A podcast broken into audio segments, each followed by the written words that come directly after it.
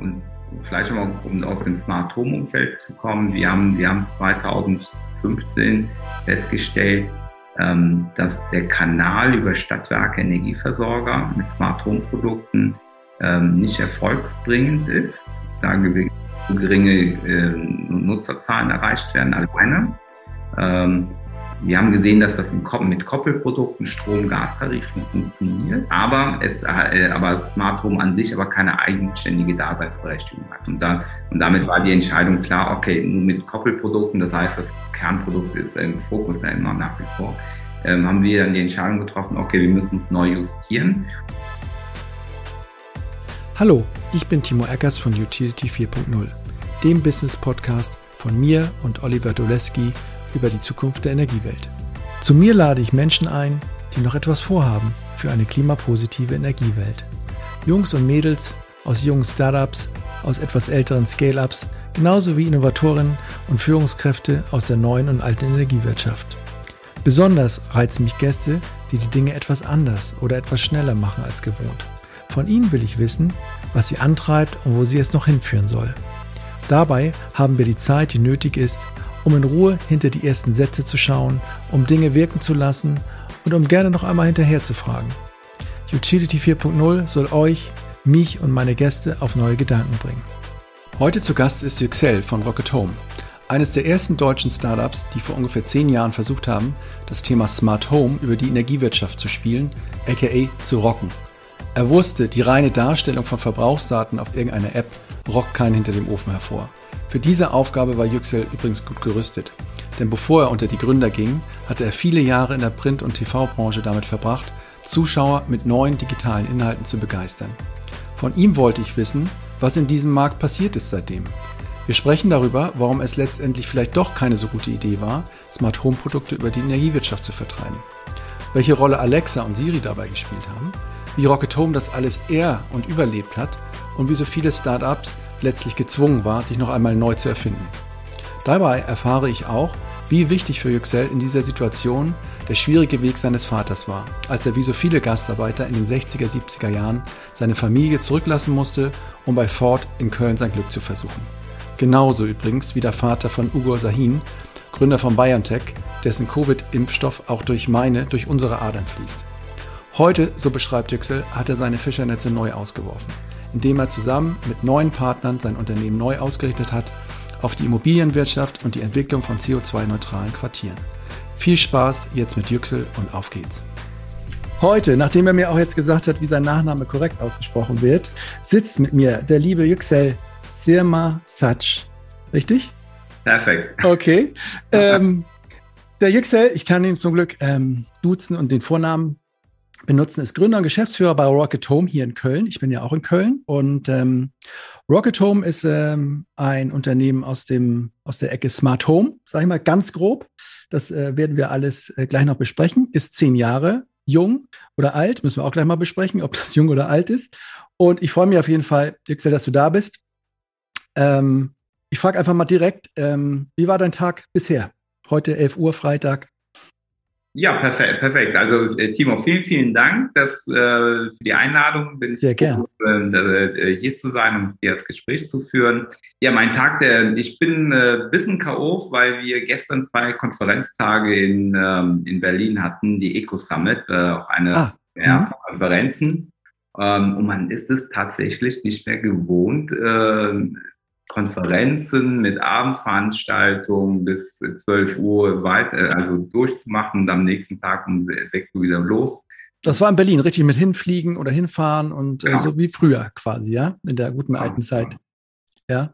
Und ähm, darf, ich, darf ich reinfragen direkt? Eco Summit, das ist ja so das von diesem Jan, ich weiß gar nicht, wie sein Nachname ist, der das da schon seit vielen Jahren macht und auch vielen, äh, sag ich mal, Startups im Energiebereich auch, glaube ich, Geld beschafft hat oder denen Bühne gegeben hat, um äh, Investoren auch zu finden. Äh, seid ihr auch immer noch auf der Suche nach Geld quasi? Ähm, äh, nein, eigentlich nicht. Also ein Geld ist nichts. Äh, also, Geld kann man immer gebrauchen. Wir sind aber nicht auf der Suche nach Geld. Ähm, wir haben nämlich unsere Runde letztes Jahr schon gedreht und äh, mhm. sind eigentlich jetzt ausfinanziert.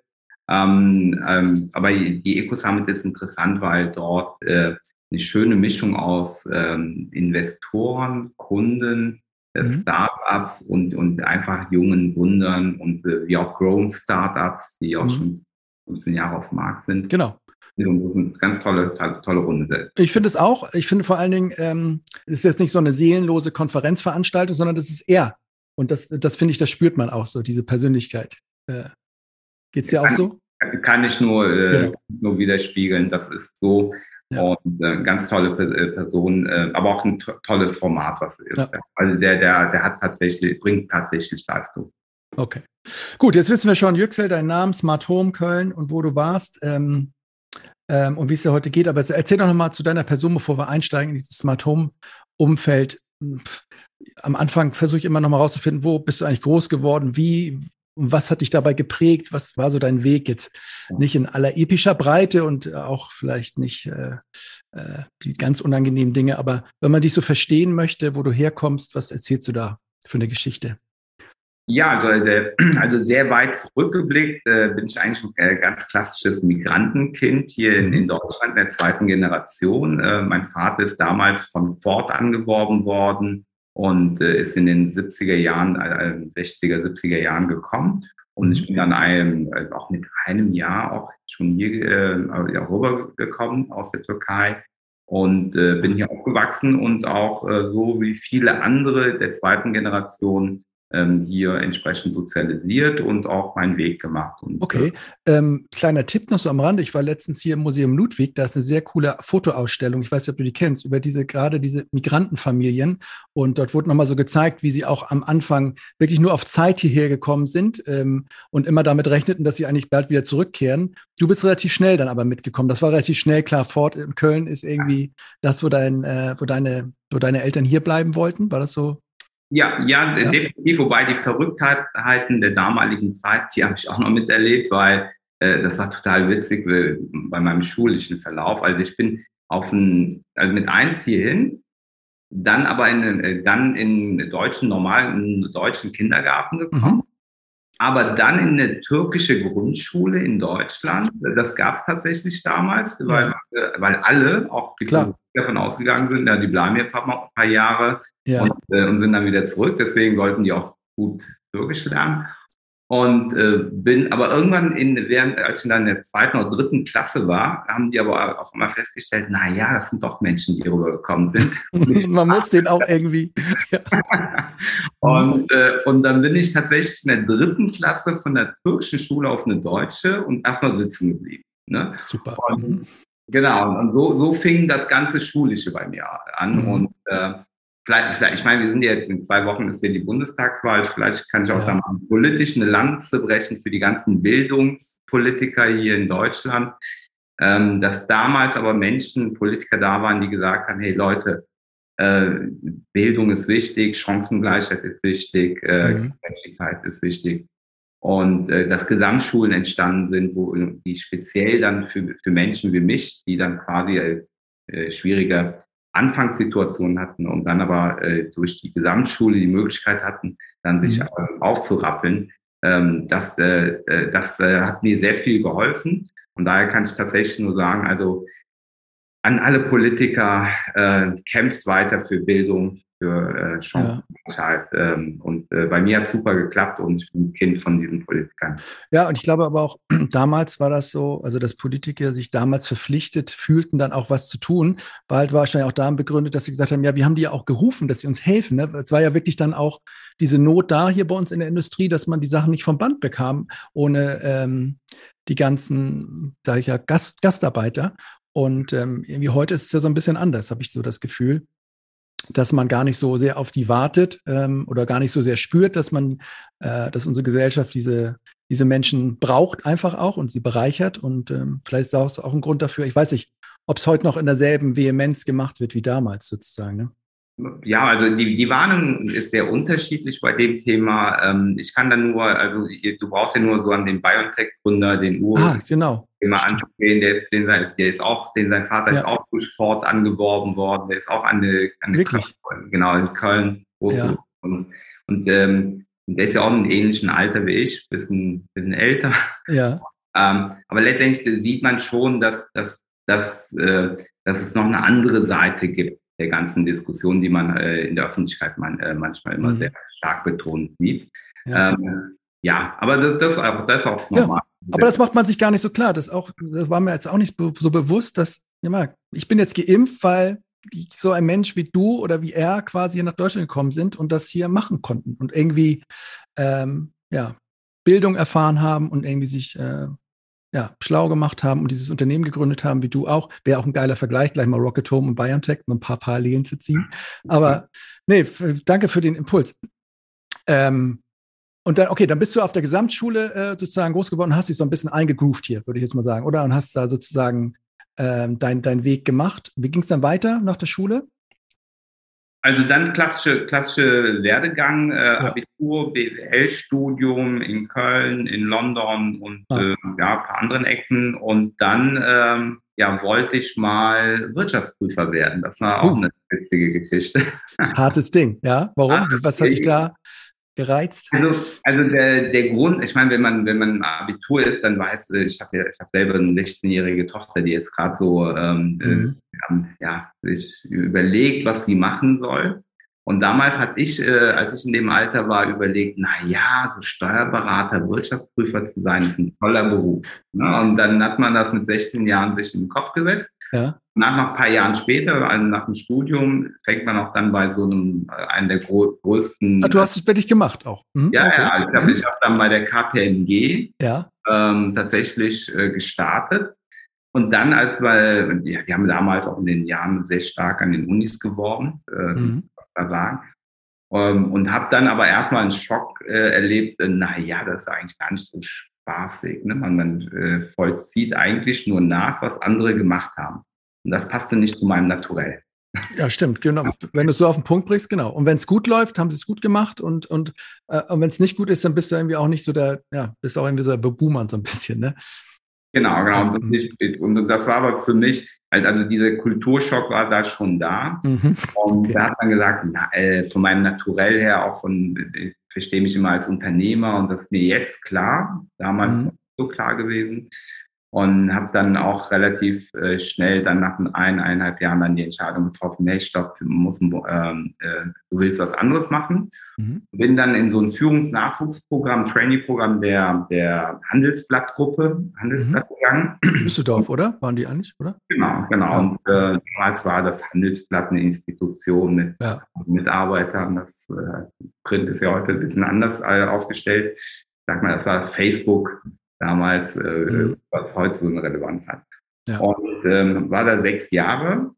Okay. Und dann habe dann viele digitale, also abseits von Print, viele digitale Produkte aufentwickelt, geschaffen, äh, mehrere Firmen gegründet, auch äh, für die Handelsblattgruppe. Mhm und bin dann 2006, dann äh, 2006, 2007 dann zu RTL mhm. gewechselt. Dann hier nach Köln sozusagen, Aachener Straße, oder? Ja. Exakt, exakt, ja. exakt. Mhm. Und, ähm, genau, von Düsseldorf nach Köln und äh, und bei RTL auch nicht lineares Fernsehen gemacht, sondern tatsächlich äh, nonlineares Digitalformate und dort auch mehrere äh, Firmen gegründet. Gab es das damals schon, nonlinear? Was, was, was? Ja, ja, ja, ja. Also da, sagen wir 2006 war ja die Zeit, wo YouTube entstanden ist, der mhm. Smartphone kam und, ähm, und äh, da sind Produkte, äh, Lösungen wie Clipfish, das Videoportal damals. Genau, stimmt. Drei entstanden. Ja. RTL Now, Rockstar, ja. die ganzen ähm, Netflixes, der äh, hier in Deutschland sind da entstanden. Ja. Wir haben bei äh, RTL zum Beispiel Wer kennt wen.de gekauft, das war auch so ein Projekt von mir, mhm. was in der Spitze dann 9 Millionen, also zwei Studenten in Koblenz, die, die eine Software entwickelt hatten und dann ähm, nach dem Kauf von uns auf knapp 9 Millionen Usern gegangen sind, waren teilweise der, äh, äh, vor Facebook noch der größte. Mhm. Irgendwann hat Facebook die eingeholt und dann aber auch äh, platt gemacht, muss man ganz ja. klar sagen. Äh, mhm. und, genau, und, so, und solche Projekte gemacht. Und, und irgendwann habe ich mir gedacht, na ja, du hast dann so viel digital äh, äh, Lösungen gebaut, Firmen gebaut, ähm, äh, andere Gründer äh, erfolgreich gemacht. Und, ja, das wollte ich gerade fragen, Yüksel. Du, hast du da auch mal, hast du auch mal bei Facebook investiert, dann wenigstens, wenn du so nah dran warst an Wettbewerb, hast du da irgendwie einen schlanken, schlanke Kohle noch investiert, die heute dich äh, entspannt in die nächsten zehn Jahre gucken lässt? Also auf, äh, auf den Aktienmärkten schon. Also ja. man, das, was man in den letzten 20 Jahren investiert hat, waren ja. immer ganz gute Sachen. Auch Google. So ja. Also abseits von Telekom hat ja eigentlich alles ganz gut funktioniert. Ähm, okay. aber, aber du, du bist ja eigentlich, wenn du jetzt, sagen wir mal, in, in der Rolle eines Angestellten bist und so ja. gründest, ne, da kriegst du keine Anteile, keine mhm. Optionen und so weiter. Und das heute schon mittlerweile. Also viele Corporates machen das. Ach so, auch wenn du äh, innerhalb eines Corporates dann dafür sorgst, dass äh, ein Startup mit Kapital versorgt werden muss und da selber kannst du auch selber da reingehen mit. Exakt. Also ich kenne okay. die, die mittlerweile auch äh, erfolgsbasiert dort ja. auch honoriert werden. Ähm, in den Firmen, wo ich war, damals gab es das noch nicht. Mhm. Ähm, und, äh, und daher, daher hat, da konntest du eben keine, aber du, ich habe mal gut verdient, das war alles gut, hat auch alles Spaß gemacht. Ja. Aber irgendwann natürlich denkst du jetzt nicht aus einer monetären Sicht kommen, denkst du, naja, du hast so viel jetzt gemacht, mach ja. das mal für dich selber. Ne? Ja, klar. Naja, und, klar. Äh, und auch für deine Family. Ne? Ja. Und, ähm, und äh, und das war dann der, der, Grund, warum ich dann bei RTL raus und dann ähm, im Rahmen einer Inkubation ähm, äh, ein, das erste Energie-Startup gegründet habe, Green Pocket. Ähm, ach, genau, jetzt fällt es mir auch wieder ein. Das war mir auch gar nicht so. Das kam aus dem RTL-Inkubationsprogramm heraus? Nee, nee, also ich nee, bin dann okay. raus, ich bin, so. bei RTL, bin bei RTL rausgegangen, habe ja. dann dort einige Unternehmer, äh, die ich kannte, mit mhm. denen gemeinsam. Ähm, das war der Michael Schwetsche, der frühere OnVista-Gründer. Mhm. Und Vista, ähm, mhm. haben, dann, haben dann mit denen zusammen dort ähm, äh, gesagt, komm, lass uns mal ein Startup gründen. Mhm. Und habe dann mit ein paar Leuten die Idee zu Green Pocket entwickelt und haben das dann in eine GmbH geführt. Was war noch Green Pocket dann im Kern? Das war das Thema, was es heute auch noch macht. Ah, Smart, auch Smart Home. Smart Metering. Smart, Smart Metering. Metering. Ja, okay. Genau. Mhm. Die Grundidee war damals, äh, Energiewirtschaft wird digitalisiert werden, mhm. werden. Und das kommt aus dem Keller über Stromzähler. Okay. Und Smart Meter, Regularien und Rollout ja. und so weiter dass jetzt nach, ich glaube, 12, 13 Jahren noch immer kein Rollout in Deutschland stattgefunden hat, das ist eine andere Geschichte, ne? Das ist eine andere Geschichte. Ja. Und damals war es ja so absehbar, dass es kommen könnte. Ja. Und ähm, genau, und bin auch da aus, aus so einer ähnlichen Thematik heraus auch äh, rausgegangen, dann bei Green Pocket und habe dann mhm. gesagt, ah, nee, weil, das, äh, weil wie gesagt, da hatte ich das, da hatte ich paar an Prozent Anteile und das fühlte mhm. sich nach wie vor nicht so an, als ob es ja, mhm. genau, also ne, so eigen ja. ist. Und dann habe ich gesagt, komm, da geh mal raus, mach du ja. dein komplett eigenes Ding und habe tatsächlich mit 100 Prozent alleine gegründet und habe dann ähm, mit einem Pitch Deck von 20 Folien mit der Idee äh, zu Rocket Home und tatsächlich auch den Scribbles, zu, zu, den Applikationen, die wir heute haben. Also okay. zwei, drei Scribbles dabei, die, die heute realisiert schon längst sind. Ja. Und bin dann auf Investoren gegangen, haben da, hab da ähm, ein, zwei Business Angels ge gefunden, die mir direkt 300.000 Euro gegeben haben auf Basis dieser 20 Dieser Scribbles. genau, genau. Und die 300, ja. mit den 300.000 Euro haben wir dann äh, Meilenstein 1 erreicht, 2 erreicht, dann kam ja die KfW und der erste Venture Capital Fonds aus Heilbronn. Okay, ich muss mal kurz. Äh, und weiter, das, genau, also ging, ging so weiter. Ja, nee, okay, da steige ich gleich nochmal wieder ein. Aber wenn ich das für mich jetzt auch mal nochmal so rekapituliere, okay, du hast Wirtschaftsprüfung gemacht, so erster Ausflug, hat dir bestimmt, kann ich mir vorstellen, nachher noch geholfen bei der Gründung deiner Unternehmen, auch da steuerlich oder auch dieses Zahlenwerk im Griff zu behalten. Dann hast du printmäßig, das hast du auch mal irgendwo geschrieben, dass du printmäßig und äh, dann äh, ja digital TV-mäßig gesehen hast, wie sich massiv was verändert durch Digitalisierung, durch Internet und so. Ne? Und jetzt hast du da diese beiden eigentlich sehr geilen Jobs gehabt und ähm, bist dann daraus aus dieser fancy Digitalbranche, wo ich jetzt auch immer mal gerne hingucke, so aus der Energiebranche und denke, hey, so wenn ich nur so bin so ein Fanboy vom, vom OMR zum Beispiel, da von Philipp Westermeier und denke immer, ja, das ist immer alles ein bisschen shiny, das ist immer ein bisschen, da ist einfach ein bisschen mehr äh, Glitter drin. Äh, da habe ich immer lange oder gucke ich da so hin aus der Energiebranche, die mir dann doch immer ein bisschen nüchtern so erscheint. Hat natürlich auch tausend Gründe, aber gerade wenn man sich so trifft oder so, dachte ich, da kann, da kann auch ein bisschen mehr gehen. Ähm, war das ein Problem für dich so aus dieser, oder bist du bewusst vielleicht aus dieser Shiny-Branche so ein bisschen raus und wolltest auch was, sag ich mal, Relevanteres machen? Gab es da auch so einen Purpose, der so ein bisschen sagt, okay, ja, Fernsehen, links, rechts, Internet, Print, das Print ist vielleicht Journalismus, kann man noch so ein bisschen äh, mehr drin sehen und auch, ja gut, RTL, keine Ahnung. Hugo Egon Balder fällt mir da nur ein. Mhm. Ich weiß nicht, aber damals war es schon was anderes. Aber gab es diesen Punkt auch, dass du sagst, äh, Branchenwechsel war auch mal ganz cool? definitiv. Also ähm, ich, ähm, äh, wenn man überlegt, dass ich ähm, um die Jahrtausendwende immer mit Krawatte zur Arbeit gegangen bin, also mhm. Wirtschaftsprüfer, ne? Ja, klar. Dann auch beim, beim Handelsblatt, äh, das war noch, das war eine Institution, da ist man tagtäglich mit Krawatte ähm, ins Büro gegangen und, und entsprechend auch ein sehr konservatives, dynamisch kreatives, aber trotzdem am Ende des Tages auch konservatives ähm, mhm. Umfeld. Und, ähm, und, und das war auch so ein Thema, warum ich gesagt habe, okay, komm, ähm, du musst, also obwohl wir Digitalthemen gemacht haben, wir waren ja die junge Angreifertruppe, mhm.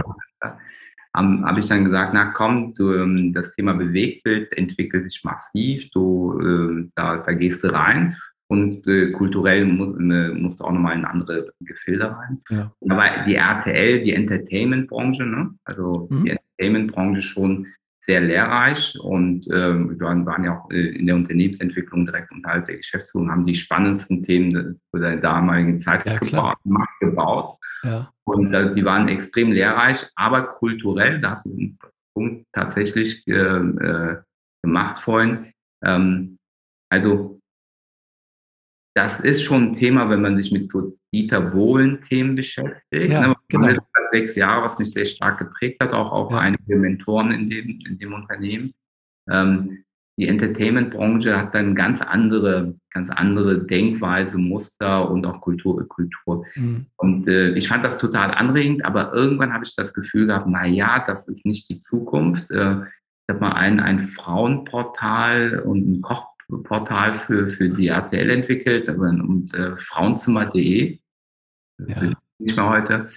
Ähm, und, und dann ging es dort um so Frauenthemen und so weiter. Und dann irgendwann habe ich gemerkt, okay, ähm, du kannst dich nicht hundertprozentig damit identifizieren. Das Thema Kochen war auch interessant, aber das waren dann so Themen, die dann auch, auch für Video, äh, Kurzzeitvideos und so weiter. Mhm das waren dann so Themen, wo ich gesagt habe, naja, komm, da kannst du nicht alt werden, weil du kulturell, inhaltlich eigentlich nicht so richtig interessiert bist. Ja, und auch in meinen Frauen und Kochen, dass das damals dann auch so, ne, das, du denkst dir, das ist ja auch so ein ganz alter äh, äh, Zusammenstellung von Frauen und Kochen jetzt ausgerechnet. Also da denke ich dann auch immer, ja, wie, was macht ihr? Oder war das gar nicht so gemeint?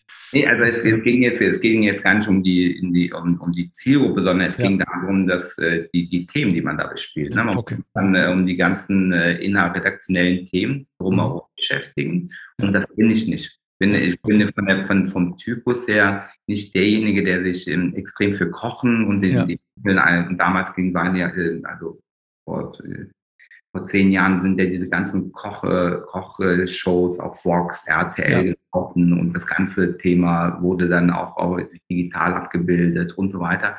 Ja. Und da musst du natürlich, wenn du der Macher von diesen Produkten und Unternehmen bist, die das Ganze voranbringen, musst du ein gewisses Grundinteresse an diesen Themen haben. Ja, und, äh, das fehlt mir. Das fehlt okay. mir und, und, äh, und äh, deswegen hatte ich irgendwann gesagt, na ja, Du musst in, du musst in so ein Thema rein, was, äh, wo du wirklich auch was bewegen kannst und wo, wo auch dein Grundinteresse, kulturell auch Grundinteresse drin ist, ähm, das voranzubringen. Okay, und dann, dann bin ich tatsächlich in der Energiewirtschaft gelandet, weil ja. mir das Thema spannend fand. Okay, und dann bist du aus, also die erste äh, Green Pocket war noch im Keller, sag ich mal, Smart Keller so ein bisschen, Smart Mieter im Keller. Und dann bist du eine Etage weiter nach oben mit deiner dann ganz eigenen Gründung, Rocket Home. Das war dann der nächste Schritt, richtig? Ja? Genau, also ja. Und, und, und das hast du jetzt dann ganz alleine gegründet quasi. Das, da bist du dann sozusagen, oder hast du auch schon mit Partnern angefangen da?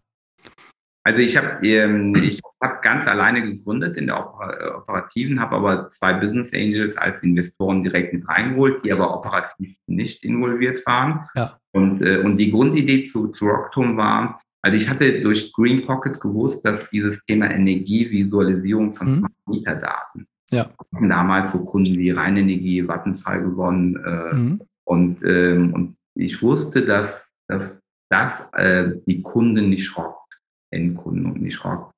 Äh, weil man, die gucken sich das paar, paar Mal ja. ein paar Wochen an und dann ebbt das irgendwann ab. Und ich komme ja aus dem Fernsehgeschäft da, damals und wusste, dass die Verweildauer auf diesen digitalen Produkten die wichtigste Kennzahl ist. Also womit ja. beschäftigen sich die Leute? Ja. Und Visualisierung von Smart Meter Daten war es nicht. Also, mhm. ja. Und dann habe ich gesagt, okay, komm, du gründest eine Firma, was die Kunden, Endkunden rockt. Und das ist Rocket Home. Das, jetzt kriege ich den Link auch hin, weil letztes Mal habe hab ich immer noch so geredet, was hat das mit, mit Rocket Internet zu tun und weil die Samba-Brüder auch aus Köln kommen? Aber nee. Ähm, was, was die Kunden im Home rockt, was sozusagen auf Basis ja, ähm, ja, ja von Smart, ja, von Energieflüssen, sage ich mal, äh, was sie da rockt. Das war sozusagen dann der Namenspate auch. Exakt. Und, äh, ja. und da gehörte sicherlich äh, die, die Energietransparenz war ein, auch ein Komponent, ja. aber es war dann eine kleine Komponente. Und ja. dann war die Frage, was ist denn die große Komponente von so einer Lösung? Und dann okay. waren die Themen äh, Smart Home und Co. Okay, da können wir jetzt nämlich ja auch gerne gleich mal einsteigen. Aber du warst ja dann, wir haben eben so ein bisschen Altersvergleich gemacht, dann warst du auch ein später Gründer sozusagen äh, oder so ne? mit, mit um die 40 hast du dann sozusagen den Schritt in Selbstständigkeit, hm? oder? Nein, genau. Ja, genau. Ja. Äh, 38 Schritt in die Selbstständigkeit gewagt. Ähm, nochmal so, wenn ich nochmal so überlege, was war das für ein mentales so Gefühl? Ähm, war das jetzt ein großer Risikoschritt oder hast du dich vorher, hast du schon ein bisschen was zur Seite gelegt und hast das so ganz gut vorbereitet, dass du auch ähm, da so cool reingehen kannst? Oder war es schon ein großer emotionaler Schritt, jetzt diese, ja, dieses Risiko eingehen, einzugehen, Leute einzustellen und so weiter, Geld aufzunehmen oder? Also interessant ist, dass diese Frage mir häufiger gestellt oh, wird. Ja, sorry. Ja, dass ja. die damals auch schon gestellt war. Ich habe mir damals nie darüber Gedanken gemacht, ja. Ähm, und wenn ich immer diese Frage bekomme, dann, dann bin ich auch immer sehr unsicher, wie ich die beantworte, weil ich eigentlich keine äh, Antwort dafür bereit, äh, bereit habe, bis auf die, ne, die, das, was man klassischerweise dazu sagen würde. Mhm. Und das, das liegt eigentlich daran, dass ich äh, gar nicht in, das als Risiko empfunden habe, weil ich mhm. sag mal, ich mit 38 habe da schon viele tolle Sachen gemacht und auch äh, ja ein kleines Vermögen, auch Geld, äh, ein kleines Vermögen gemacht, auch Geld gehabt und so Aber weiter. Auch Verantwortung, Familie und ne, oder Verpflichtungen ja. eingegangen. Ja. ja. zwei Kinder und so ja. weiter. Und, äh, und für mich war es nie ein Risiko, eine Firma zu gründen. Ähm, Im Sinne, also wenn es nicht funktioniert, dann mache ich eben was anderes und gehe mhm. woanders arbeiten oder mache was Neues. Äh, das heißt, das war für mich kein Risiko, okay. eine zu gründen, sondern mhm. Risiko wäre gesundheitlich äh, vielleicht mal krank zu werden oder die, ja. das, da mache ich mir Gedanken dann. Ne? Aber, mhm. aber so äh, und, und damals war und ich, wenn man fragt, woher kommt das? Und ich glaube, das kommt einfach aus aus der Sozialisation, die ich bis dahin hatte. Ich ich mein, mein, also mein Vater muss man überlegen, der kommt aus einem kleinen anatolischen Dorf aus der Türkei, äh, kommt nach Deutschland, fliegt das erste Mal mit dem Flugzeug, äh, ist ja. das erste Mal in so einer Stadt mit so und, und mhm. kennt die Sprachen. Und aus, aus so einer Perspektive äh, und, und der Sozialisation, die ich damit auch äh, hatte oder habe, denkt man anders.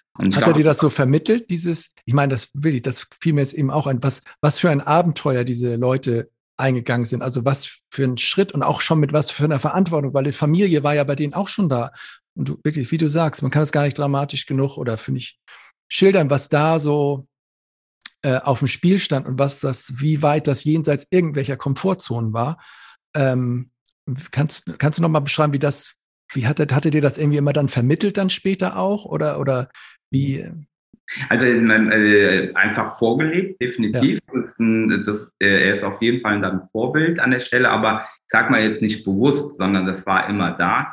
Ähm, mhm. er ist letztes Jahr gestorben mit, Wollte ich mit 82, 82 ja. Jahren, von daher ist das auch so ein Thema, mhm. ähm, äh, worüber man sich sehr viel Gedanken gemacht hat.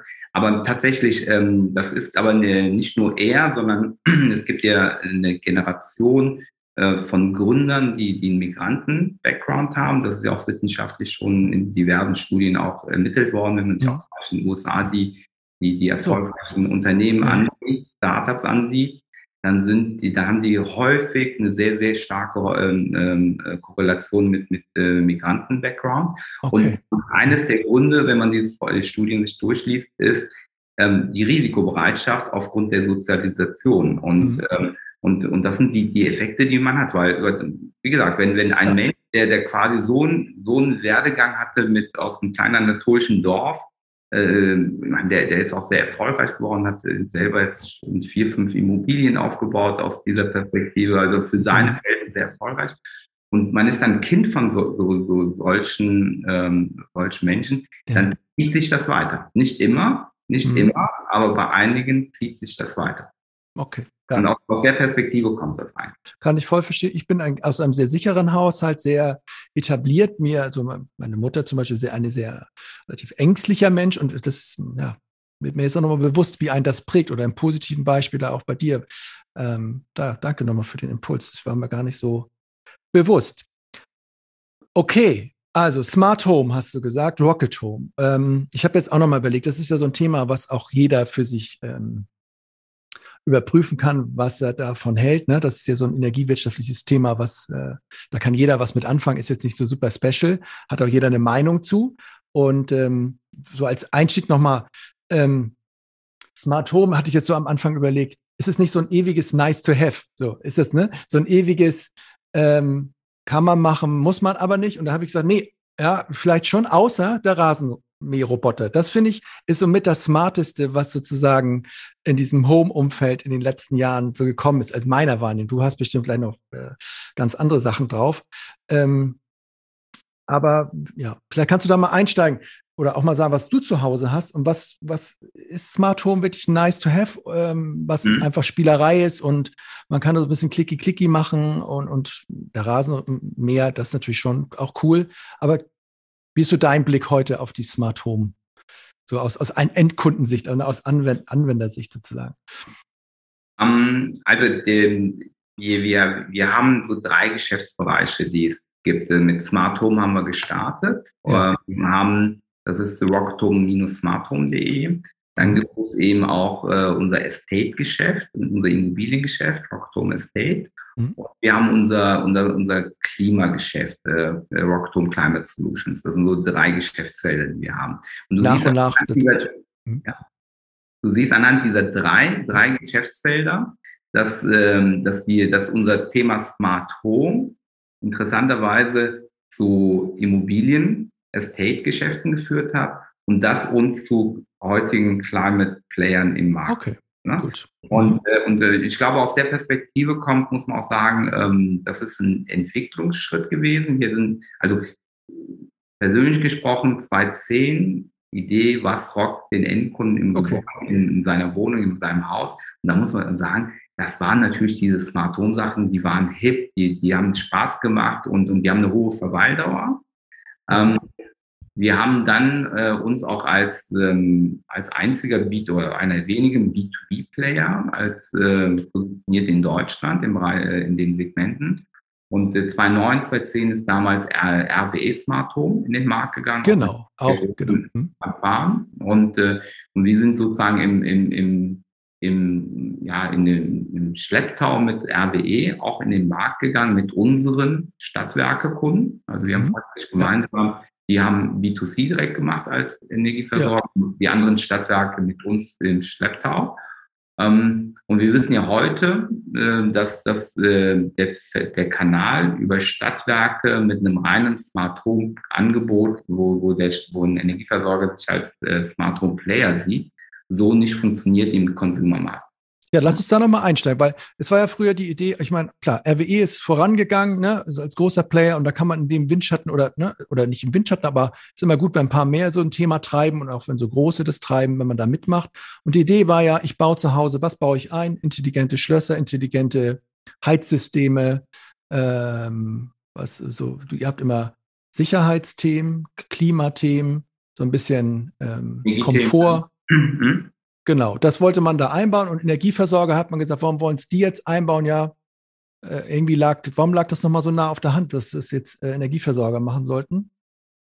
Um, ähm, Gut, ja, Energieeffizienz. Hm, ja. Genau, äh, beziehungsweise Energieversorger, die, die haben ihr Commodity-Geschäft mit ja. Tarifen, haben einen sehr guten Zugang in, der, in die Gebäude, in das Haus, in die Wohnungen, in das Gebäude durch den ja. Energie. Lieferung. Äh. Lieferung verstehen sich als Infrastruktur-Daseinsvorsorge, also Infrastrukturprovider-Daseinsvorsorgeanbieter. Ja. Und äh, was im Bereich Climate ja definitiv ein Riesenthema heute ist.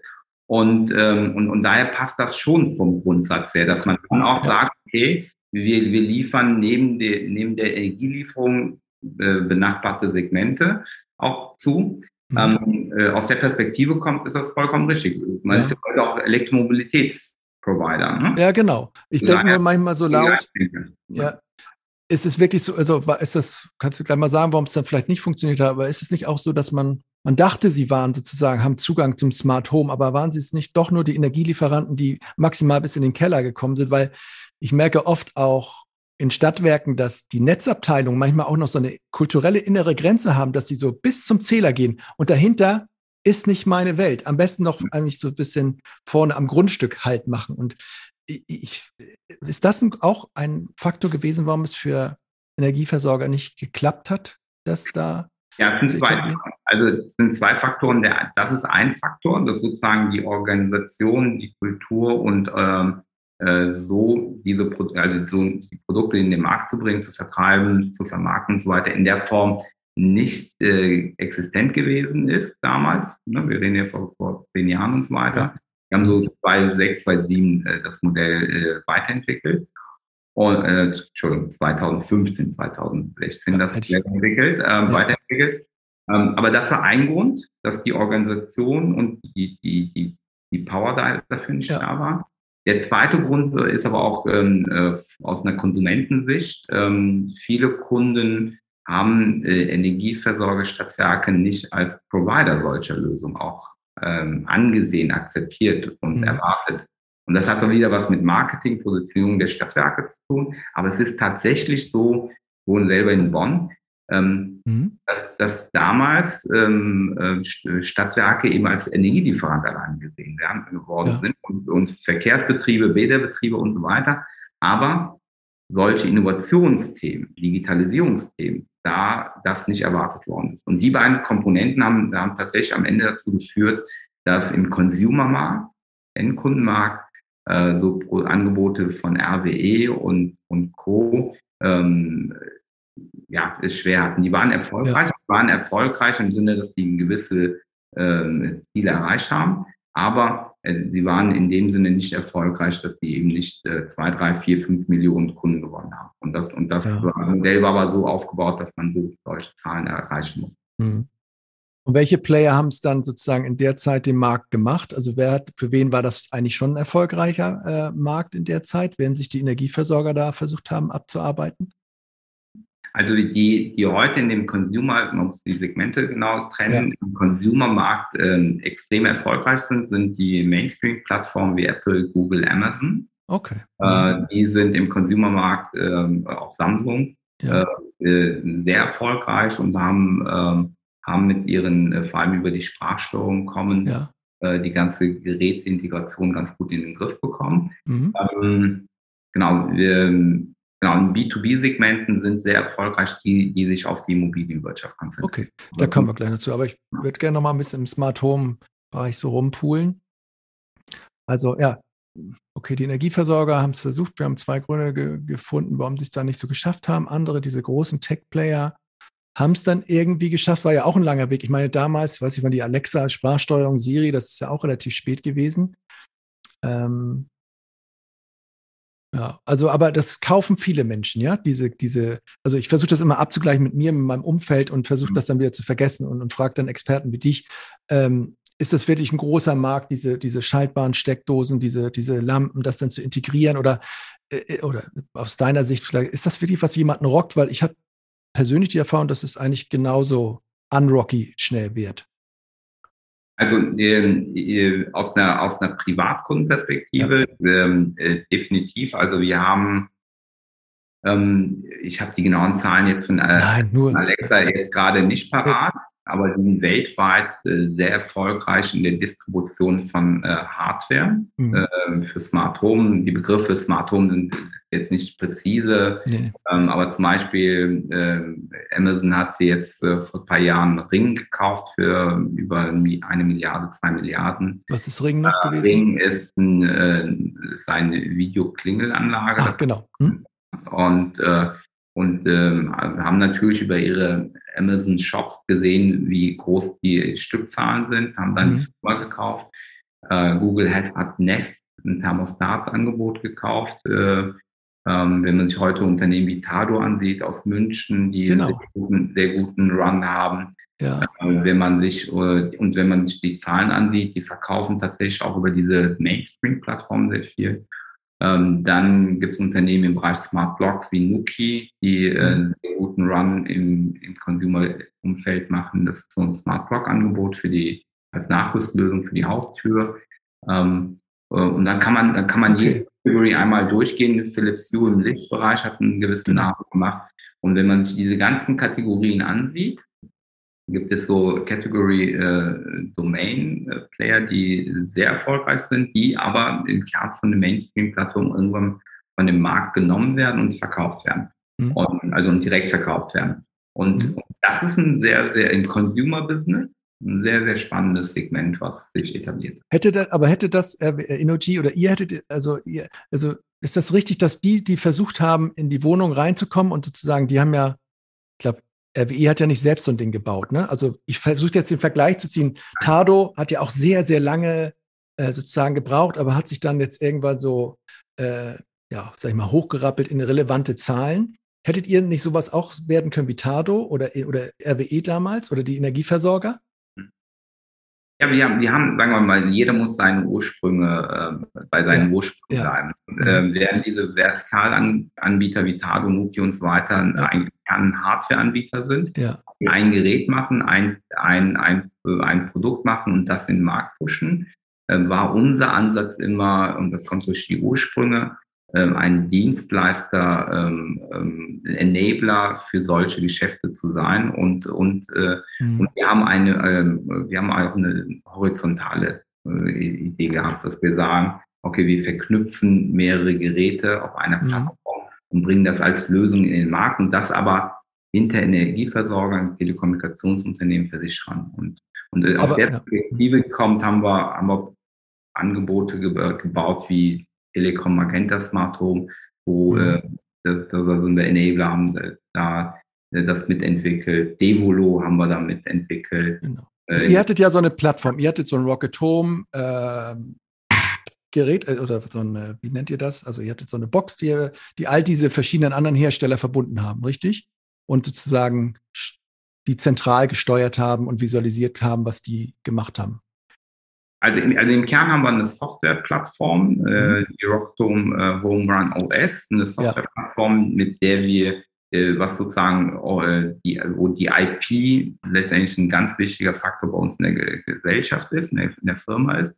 Und äh, wir haben heute sechs, sieben Boxen, Gateways, Zentraleinheiten von unterschiedlichen ja, Anbietern, Anbietern entsprechend ähm, auch äh, mit dieser Software ausgestattet. Mhm. Und, äh, und, und, und da verkaufen ganz viele Unternehmen heute unsere Lösung. Wie gesagt, so, wir haben, mhm. äh, genau. Aber, Aber in verstehen wir uns, verstehen wir, äh, haben wir eine, eine Softwareplattform, sind Softwareanbieter, die äh, mit kombiniert mit Hardware und äh, Dienstleistungen, Lösungen äh, für Energieversorger, Wohnungsunternehmen, Immobilienunternehmen mhm ähm, und versichern. Also, äh, also hat sich das der Case aber für euch, wenn wir jetzt nur noch mal wieder im Smart Home Umfeld bleiben und der, äh, dieser horizontale Ansatz und dieser Vertrieb indirekte White Label Vertrieb in der Energieversorger. Hat sich das für euch jetzt gut entwickelt? Genau, also die, die, die der Vertrieb von Smart Home Produkten über Stadtwerke alleine, das ähm, hatte ich ja vorhin erwähnt, das ja. hat so nicht äh, funktioniert.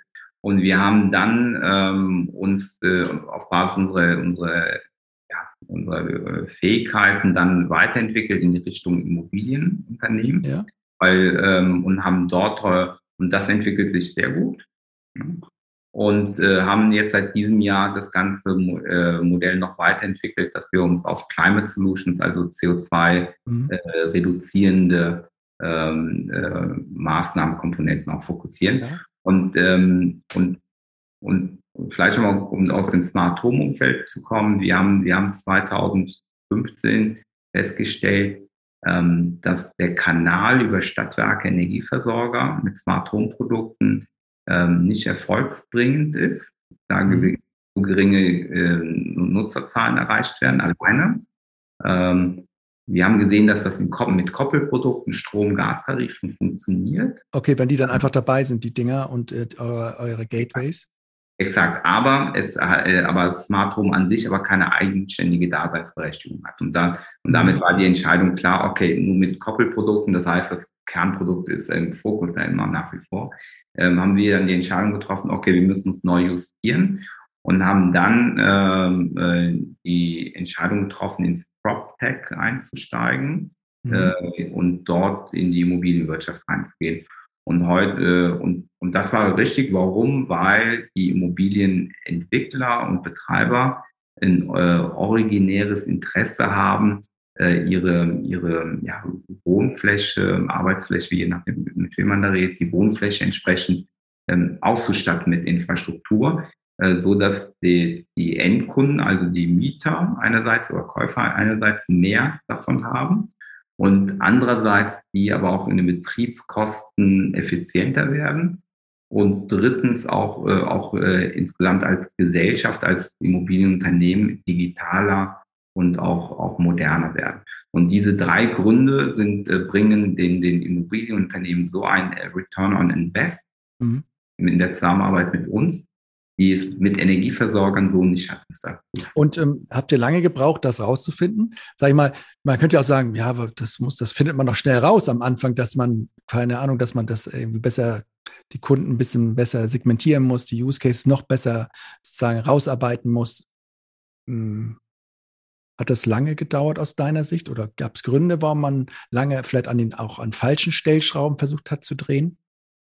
Oder war das einfach eine zeitliche Entwicklung, die auch sozusagen, ist sowas in der Gesellschaft mal durchdiffundiert? Ist es auch sowas gewesen?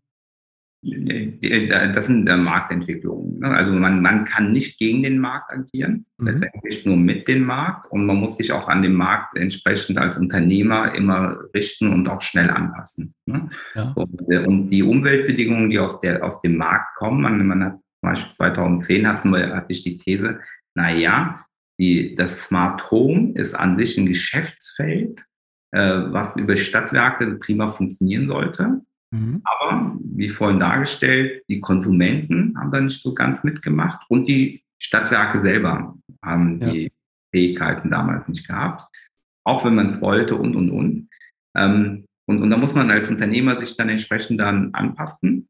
Auch die, die, die Entwicklung mit Mainstream-Plattformen.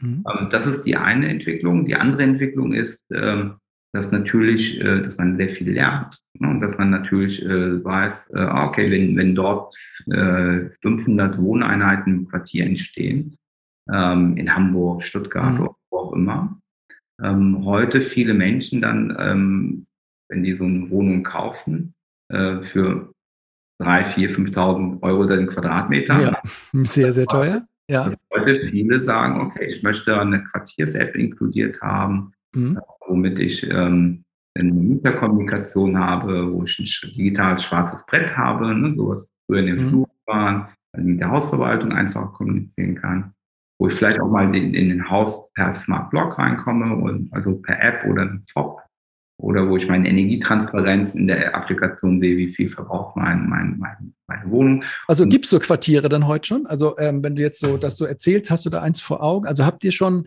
jetzt über diese andere Schiene, über ja, Immobilien, ähm, Unternehmen, habt ihr schon so Quartiere ausgestattet mit der, mit der Rocket-Lösung?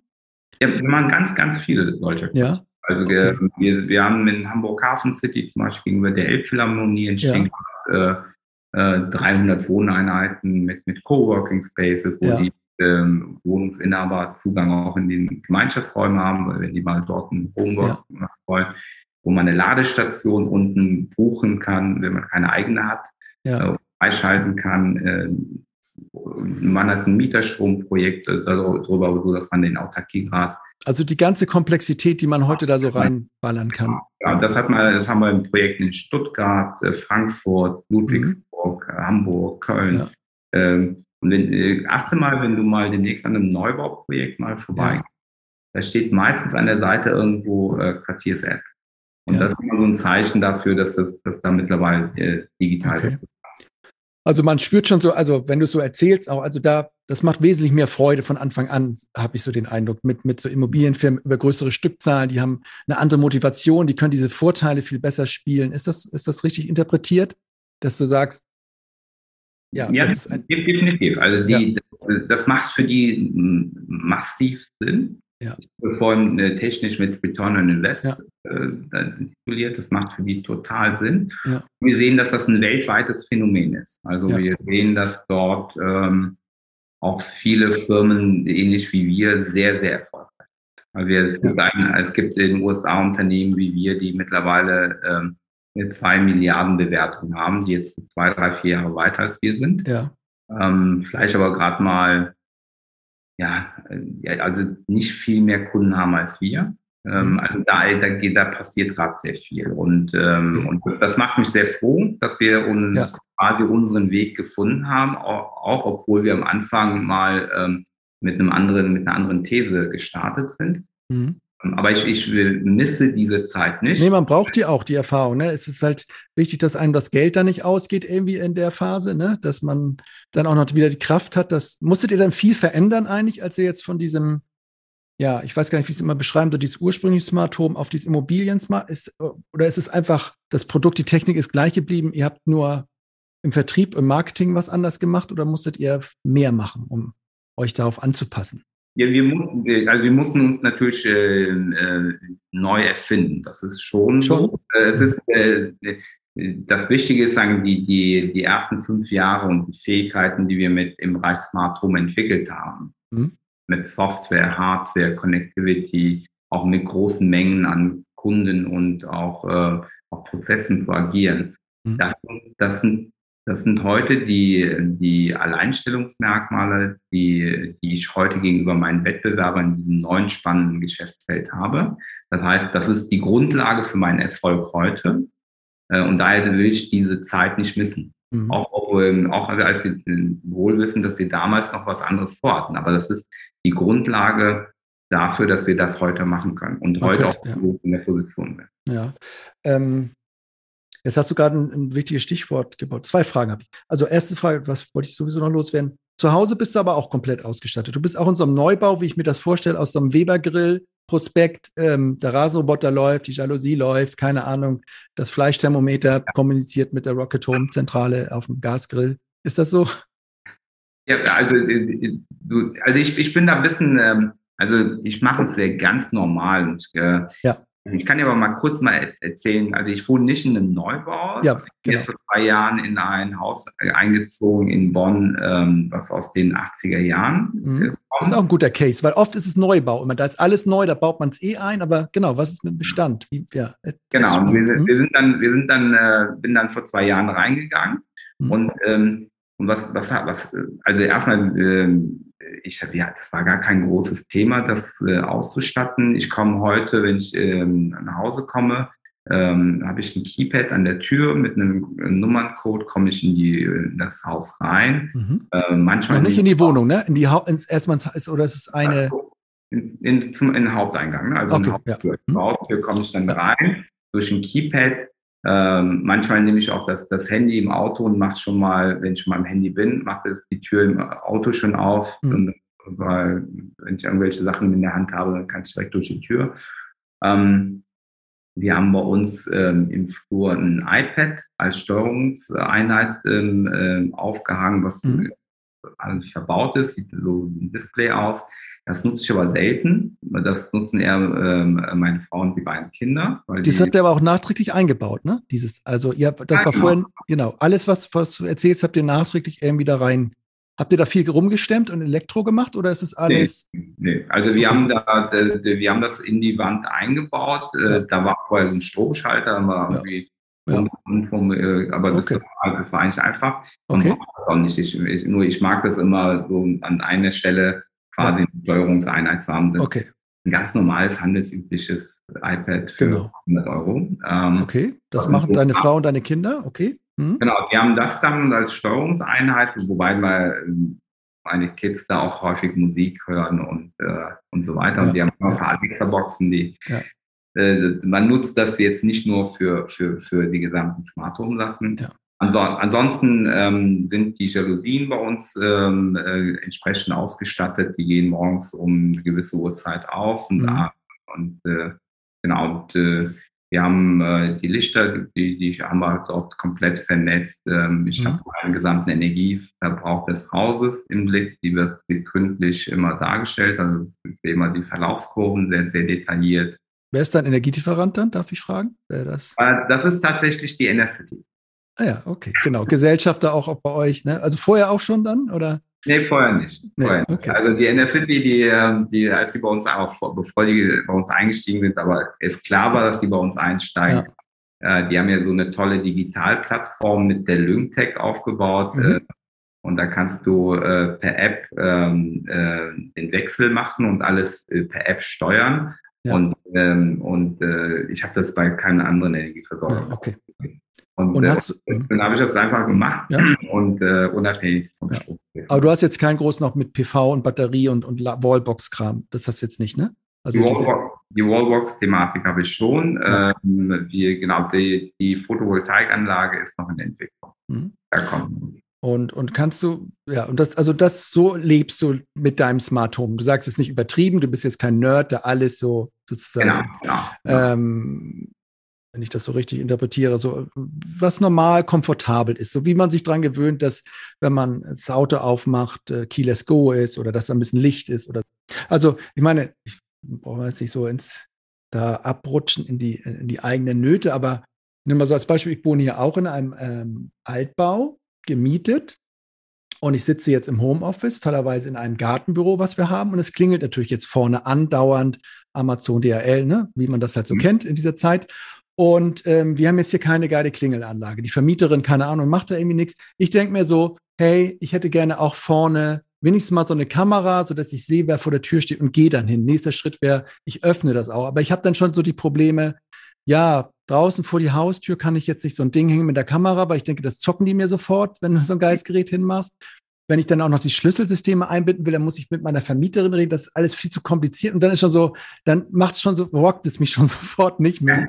Und ich kaufe mir halt doch irgendwie, keine Ahnung, irgendwas ähm, für einen Grill. So, keine Ahnung. Oder ist das symptomatisch oder ist das äh, oder, oder beschäftige ich mich da einfach nicht genug mit? Ist das möglich, auch in Bestandsgebäuden, in vermieteten Gebäuden äh, ein gewisses Level da zu erreichen, was irgendwie Sinn macht? Also ähm, du bist so ein klassischer, mit dem, mit dem Anwendungsfall bist du ein klassischer äh, Kunde von den Mainstream-Anbietern wie Amazon, Google und so weiter. Ja. Ne? Mhm. Also da, äh, weil du, weil du letztendlich jetzt so ein, so ein, so ein Interesse hast an dem ja. Thema, aber gar nicht groß was machen möchtest und wahrscheinlich ja. auch gar nicht viel Zeit investieren möchtest. Und dann, äh, dann, dann geht man meistens in, in, in, in Amazon, Google Store, wie auch immer, und holt sich dann von Doorbell oder Ring genau. System, das klebt man vorne an der Tür, mit, dann hast du alles per Kamera äh, in der App und so weiter. Aber ich habe halt Schiss, dass sie mir das abzocken natürlich, ne? Nochmal so bei, deswegen mache ich dann nicht die 200 Euro für so ein Ding. So. Na, aber, aber es ja. gibt, gibt ja. viele, die das, die das tatsächlich ja, okay. machen. Und das ist der, der Consumer-Bereich. Ja. Und, ähm, und, der, und der Bereich, der pusht ja auch unser Segment, weil, weil, weil viele Kunden tatsächlich, und das, das war das Wichtige, du fändst das ja alles toll, wenn du es nur nicht machen müsstest, dich damit beschäftigen genau. müsstest, Tag, und ja. dann äh, die Zeit hast du auch gar ja. nicht, und so einen Grill zu kaufen und dann mit äh, bei ja. der, ne, dann viel, viel einfacher und, und, und äh, bringt ja auch viel mehr Nutzen. Und, und, und, das ist der Grund, warum, äh, warum äh, unsere Geschäfte im Bereich Rock Home Estate gut funktionieren. Die, die Projektentwickler, ob es jetzt Neubau ist, aber auch äh, Kunde, Vonovia gehört ja auch zum, äh, als Kunde zu uns, die ja. auch größere Bestände haben.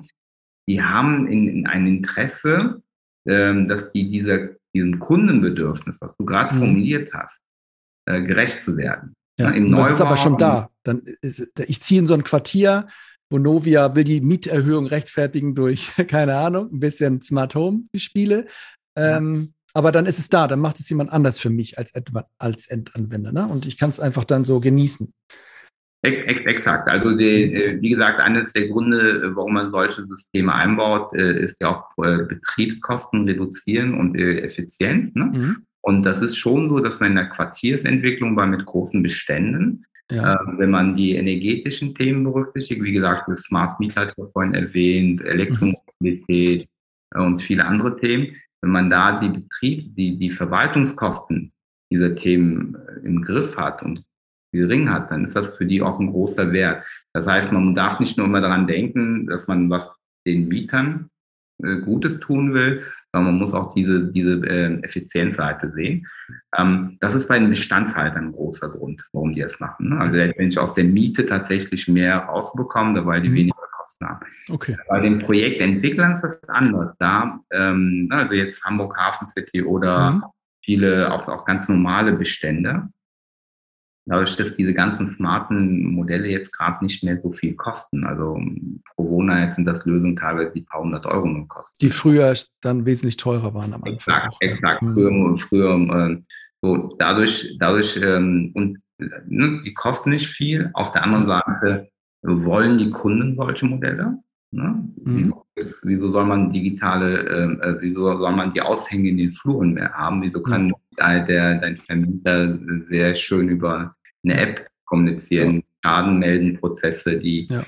ganzen, ähm, ganzen Verwaltungsthemen. Wie oft muss da jemand raus, ne, überhaupt? In die, exakt, ne? also, exakt. Ja. Der Handwerker wohnen und so weiter. Und, ähm, und diese, das ist, das wird heute von den Kunden auch erwartet. So in den Neubau- und Modernisierungsbereich kommt das automatisch rein, weil die, weil die, also die Kunden wollen das bringt bessere Effizienzeffekte äh, mit sich. Mhm. Deswegen kommt das in den Modernisierungsbereich und äh, Neubaubereich automatisch rein. Und in den großen Beständen ist das große Thema, wie kriegt man ähm, tatsächlich mehr aus der Miete raus und wie kann man dann ja. Die Kosten weiter ja. durch digitale Modelle.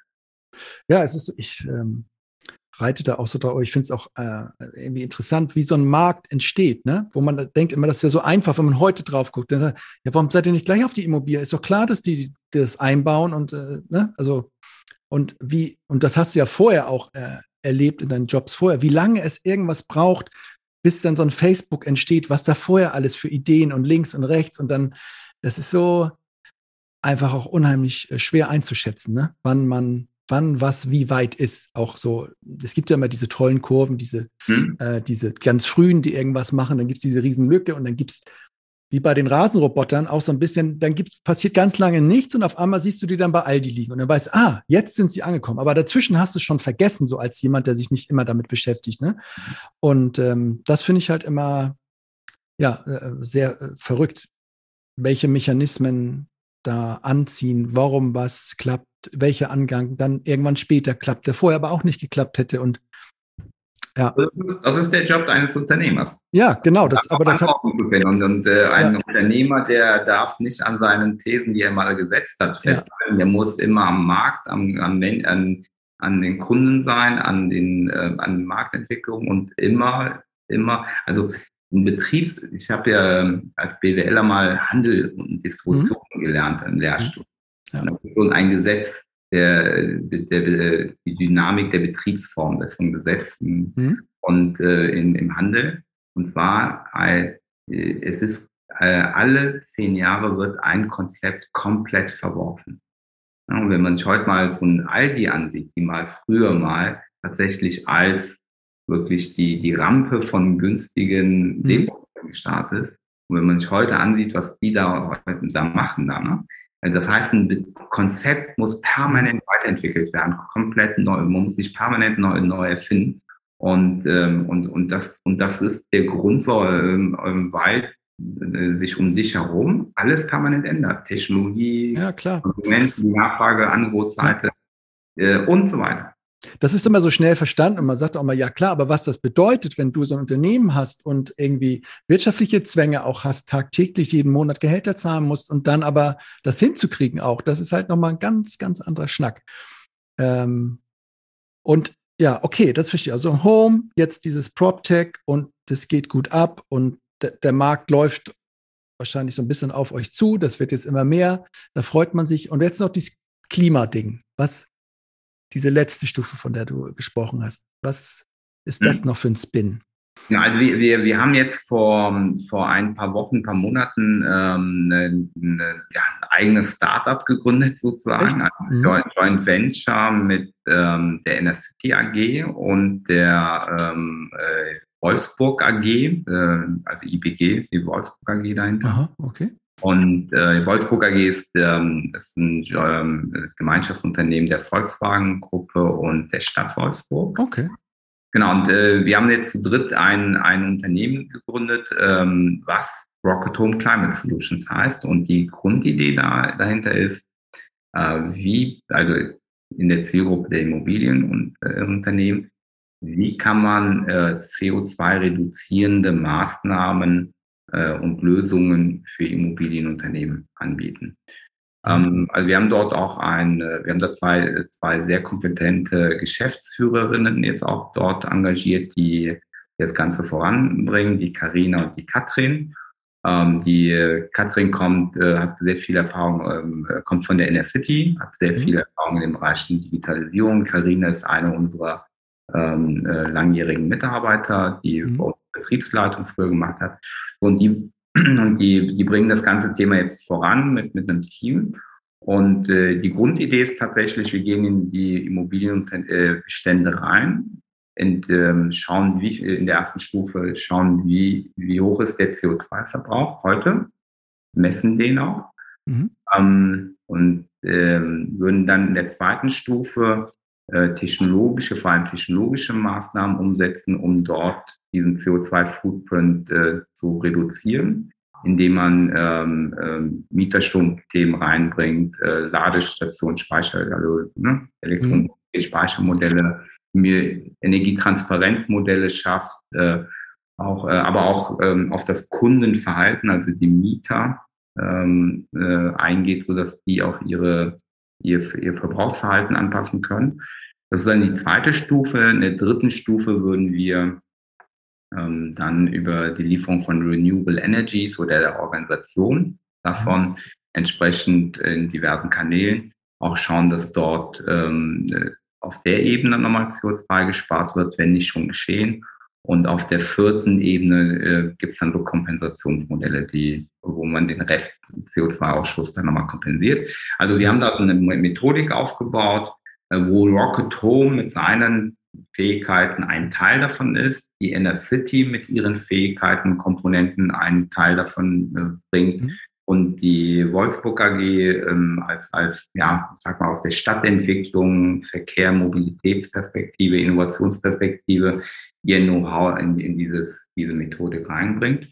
Und ähm, ja, wir sind jetzt seit zwei Monaten Ganz frisch. Mhm. Frisch unterwegs, sind aber schon seit acht Monaten äh, im Markt äh, vor der Gründung und haben dort äh, tatsächlich schon äh, drei Quartiere, äh, wo auch schon äh, gearbeitet wird. Mir ist, also vielleicht habe ich es nicht ganz verstanden, aber wo ist der, der große Unterschied zwischen, du machst ein Quartier aus deinem PropTech-Segment, was du eben erzählt hast, und du machst ein Quartier mit diesen Climate Solution. Was ist da noch anders? Ich denke mal, die Rocket, ja. äh, die Rocket-Technologie wird annähernd die gleiche sein oder auch eine andere und oder was kommt hinzu dann?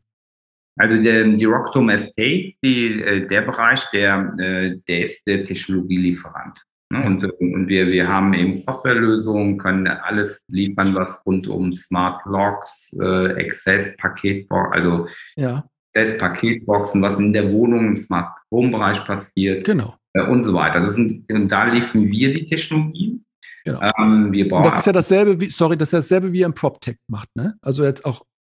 Exakt, ist, exakt. Genau. Und Exakt. Und das, das ist der Part, den wir reinbringen. Ja? Okay. Softwareplattformen und so weiter. Ja.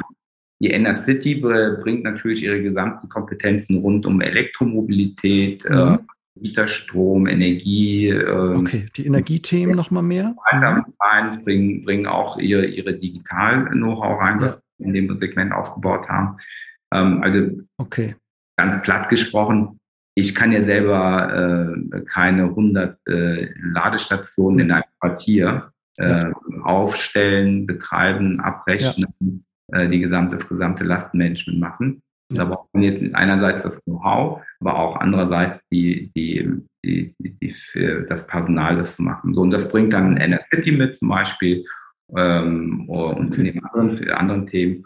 Und, äh, und die Wolfsburger, die, die bringen dann ihre Themen damit rein. Also okay. so ist das Modell geschaffen und, und mhm. das ist auch der Grund, warum wir da auch, ähm, auch ein Konstrukt haben, was so kein zweites Mal in Deutschland gibt. Das befruchtet ja auch deine anderen Kunden, ne? also deine PropTech-Kunden, die sonst gesagt haben, hey, wir müssen effizienter werden, wirtschaftlicher mehr aus der Miete rausholen. Äh, wenn du sagst, ja, wollt ihr nicht auch CO2 sparen, ist das nicht vielleicht, also gerade bei diesen großen äh, Konzern, die haben ja auch CO2-Nachhaltigkeitsdruck über, ihre, über den Kapitalmarkt. Äh, ne? Ähm, und, und die sind wahrscheinlich auch ähm, froh, wenn sie sozusagen das auch bedienen können. Nicht nur niedrige Kosten, sondern auch niedriges CO2. So jetzt mal. Definitiv. Also deswegen, deswegen ist das, das, das ist ja das Tolle. Also ja. unsere Rocket Home Kunden selber, ja. die mhm. kriegen dann von der Arzt, äh, von Rocket Home Climate Solutions und die, die Lösung äh, von den anderen beiden Partnern, äh, wie auch die, die Kunden von der NR City oder mhm. der Wolfsburg AG äh, die Produkte von uns dann noch mitbekommen. Und, und ganz wichtig, das ist eine ganzheitliche, vernetzte Lösung. Das ist jetzt nicht drei Teilkomponenten, sondern das ist alles in sich vernetzt. Mhm. Und, und das gibt es jetzt tatsächlich kein zweites Mal in Deutschland. Nee, also, also nicht. soweit mir bekannt ist. Also ich meine, ich, ich gehe auch nur so durch, also es sagen ja viele, dass sie sagen, ja, wir machen Quartiere äh, komfortabel, effizient, CO2 optimiert, also all diese Modellkommunen, all diese äh, Vorzeige, hier in Köln, das ewige Vorzeigeviertel für, für, für ein smartes Quartier. Ähm, auf den ganzen Flyern liest man das natürlich auch, mhm. was, dass man da alles reingebracht hat, ne, sozusagen. Ähm, aber egal. Aber habe ich verstanden. Okay. Mh. Also also ich sage, es gibt viele Forschungsprojekte, es gibt viele ja, ja. Projekte und so weiter. Ne? Ja. Wir, wir, machen aber, wir sind ja als Unternehmen äh, Lösungsanbieter, das heißt, wir haben ja einen Marktansatz und es gibt aus meiner Perspektive keinen Anbieter, der sowas ganzheitlich aus einer Hand äh, in, mit den Fähigkeiten äh, in der Kombination hat. Okay. Es, also, ja. Ich freue mich, ich freue mich über Wettbewerb, von daher ja. ganz offen gesprochen ja. an alle, ähm, ähm, ne, Wettbewerb belebt das Geschäft, aber ähm, äh, das, was wir da machen, das ist aktuell, also alle Kunden, die das, äh, die das so, also die bei uns jetzt bestellt haben, mhm. die haben genau gesagt, das brauchen wir, super, ähm, genau. Also ich meine, an deiner Stelle wird es mir, glaube ich, jetzt auch ganz gut gehen. Also ganz gutes Gefühl, was du mir so vermittelst. Ich habe diese Smart Home Strecke sozusagen durchgehalten, wichtige Grundlagen gelegt, jetzt ein Segment mit den Immobilien.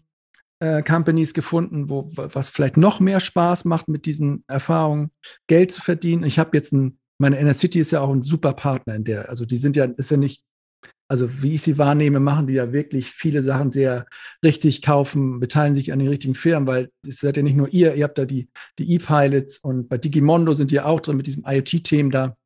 Kann man ja gar nicht genug Slides füllen mit Fantasiepotenzial, ähm, die man da, die nicht Fantasie bleiben wahrscheinlich, aber es macht einfach viel Spaß, glaube ich, sich das anzugucken, was daraus entstehen könnte. Ähm, insofern würde ich jetzt an deiner Stelle eigentlich äh, ganz zufrieden hier nach Du hast ja letzten Freitag zehnjähriges äh, äh, gefeiert mit deiner Firma. Kann man eigentlich ganz zufrieden in die Zukunft gucken? Definitiv, definitiv. Ähm, ähm, aber als Unternehmer, wie gesagt, man muss immer am, am, am Puls der Zeit bleiben. Wir hatten, ja. letztes Jahr hatten wir Corona gehabt, ne? Und ja. äh, da ist natürlich auf einmal so eine gewisse Sicht da, wie wird sich die Zukunft entwickeln. Ne? Ja. Äh, heute nach Corona und auch mit, mit dieser Neuaufstellung, die wir da äh, auch haben und umgesetzt haben in den letzten 12, 18 Monaten, ähm, haben wir, ich sag mal, unsere Netze im, im Wasser jetzt super verteilt. Ja, genau. Das, jetzt, jetzt müssen wir nur gucken, dass da die Fische auch da alle landen. Ja. Ähm, aber unsere Hausaufgaben haben wir tatsächlich da ganz gut gemacht. Ähm, aber wir müssen auch die Fische entsprechend auch äh, reinholen. Aber ich ja. bin zuversichtlich, dass wir es hinkriegen. Ähm, und, und, tatsächlich ein Partner wie NS City hat in, der, in dem Zusammenhang sehr geholfen. Ähm, ich weiß jetzt nicht, wie, wie andere Startups ähm, äh, oder die anderen Startups, äh, was die für Erfahrungen haben. Ich weiß aber, dass zum Beispiel viele äh, Unternehmen in, in der Zusammenarbeit mit Energieversorgern gescheitert sind. Wenn ich mir die letzten Jahre ansehe, ähm, also viele große Investment, also viele E.ONs, Innogs, ja. EMBWs und viele andere, die haben ja viele Startups Investments gemacht. Ja. Ähm, und, äh, und ich muss sagen, 80 Prozent von denen sind in der Kooperation gescheitert. Ähm, und ich habe viele persönliche Freunde, die auch in solchen, solche Erlebnisse hatten mit Energieversorgern. Ja. Ähm, aus der Perspektive kommt, haben wir zum Beispiel unser, unser äh, Joe Fixed mit City als 20, äh, 20p-Meeting definiert. Also wir wollen die 20 Prozent sein, die es schaffen in der Gruppe. Achso. Das ja, okay. Anekdote, das, Anekdote nebenbei. Ja. Äh, weil, weil ich glaube, man kann, man, wenn man offen rangeht, kann man tatsächlich aus so einer Zusammenarbeit über, was Gewinnbringendes machen. Aber dafür müssen beide Seiten offen sein, beide Seiten vertrauensvoll miteinander äh, ähm, mhm. die Initiativen starten und, und dann kommen die 20 Prozent zustande.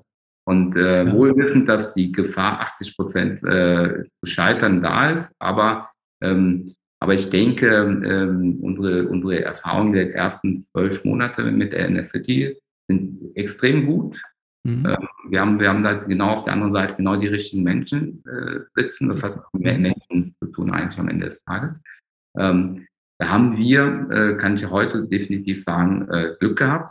Wie gesagt, ich kenne das äh, von vielen anderen, die ja. in solchen strategischen Kooperationen eher ja, ich meine, das ist ja auch schwer, weil ihr werdet diese Firma, die ihr jetzt da neu gegründet habt, wahrscheinlich auch noch siebenmal umbauen. Und es werden größere Fragen da sein, dass sich irgendeine Hypothese nicht äh, ähm, bestätigt und dass ihr irgendwie auch grundsätzlich nochmal anders was machen muss, müsstet und dass man nochmal Geld nachschießen muss und ähm, ja, und das natürlich unter drei Partnern mit unterschiedlichen Agenten schon auch immer schwer. Das, äh, äh du hast es ja alleine sozusagen mit dir sozusagen ausgemacht, wie mhm. du diese Firma Rocket da durch die durch die Marktentwicklung ähm, gesteuert hast und das dann zu dritt zu machen und dann auch über lange Zeit dann sich immer wieder neu zu einigen, das ist schon eine kulturelle, kulturelle Leistung und ähm, freue mich, wenn da die ersten zwölf Monate da äh, auch ganz gut ähm, gelaufen sind in diese Richtung. Aber klar, also man sieht links und rechts und man sieht vieles, was davon nicht funktioniert hat. Ne?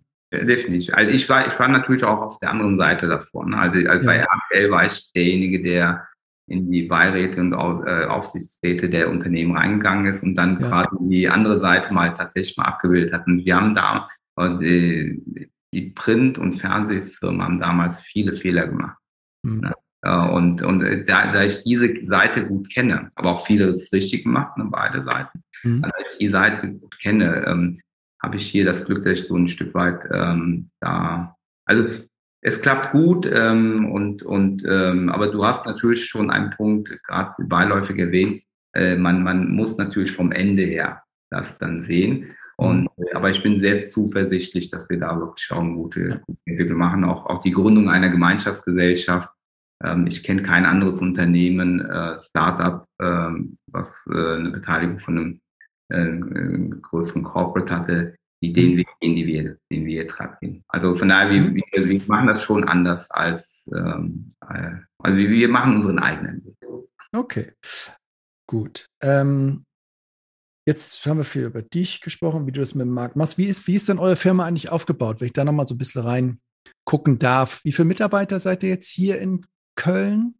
Wir sind so um die 40 Köpfe. Ja ähm, genau, sitzen auch alle hier in Köln, also, beziehungsweise jetzt in ja. Homeoffices, in den meisten rund um Köln herum. Ja.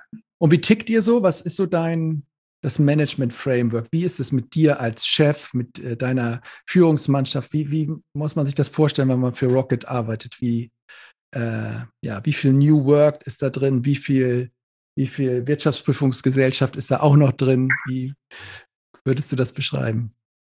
Ja, also der, das ist eben das, das Schöne, wenn man, wenn man ein äh, paar Jahre älter ist. Ähm, wir haben ein, ein, Team, was sehr gut jetzt ähm, sich festgesetzt hat. Ähm, jetzt am, bei dem Sommerfest hat man witzigerweise ähm, so äh, Ehrungen. Das hatte ich auch noch nie gehabt. Also, Zehn Jahre Rocket oder was? Ja, oder ja, ja. Und wir, ja. Haben, wir haben tatsächlich zwei Mitarbeiter, die äh, länger als zehn Jahre da mhm. sind. Wir hatten, wir haben einen, der länger als sieben Jahre da ist und wir hatten, ich glaube, acht, sieben, acht, die länger als fünf Jahre da sind. Mhm. Ich glaube, und soll, ich meine, diese Ehrungen sind eigentlich immer so von Konzernen so eine, so eine äh, mhm. Entwicklung. Klar. Ich, ich, fand das, ich fand das schon interessant. Ähm, also das, da, da, das ist, glaube ich, auch eines unserer äh, Geheimnisse. Wir haben dann wirklich ein gutes Team, ähm, aber jetzt tatsächlich äh, nicht nur so ge gesagt, sondern tatsächlich. Wir haben wirklich sehr gute äh, Mitarbeiter. Ja. Und auch der, auf der Führungsebene haben wir, ähm, haben wir ein sehr gut etabliertes Management-Team von knapp sechs Leuten.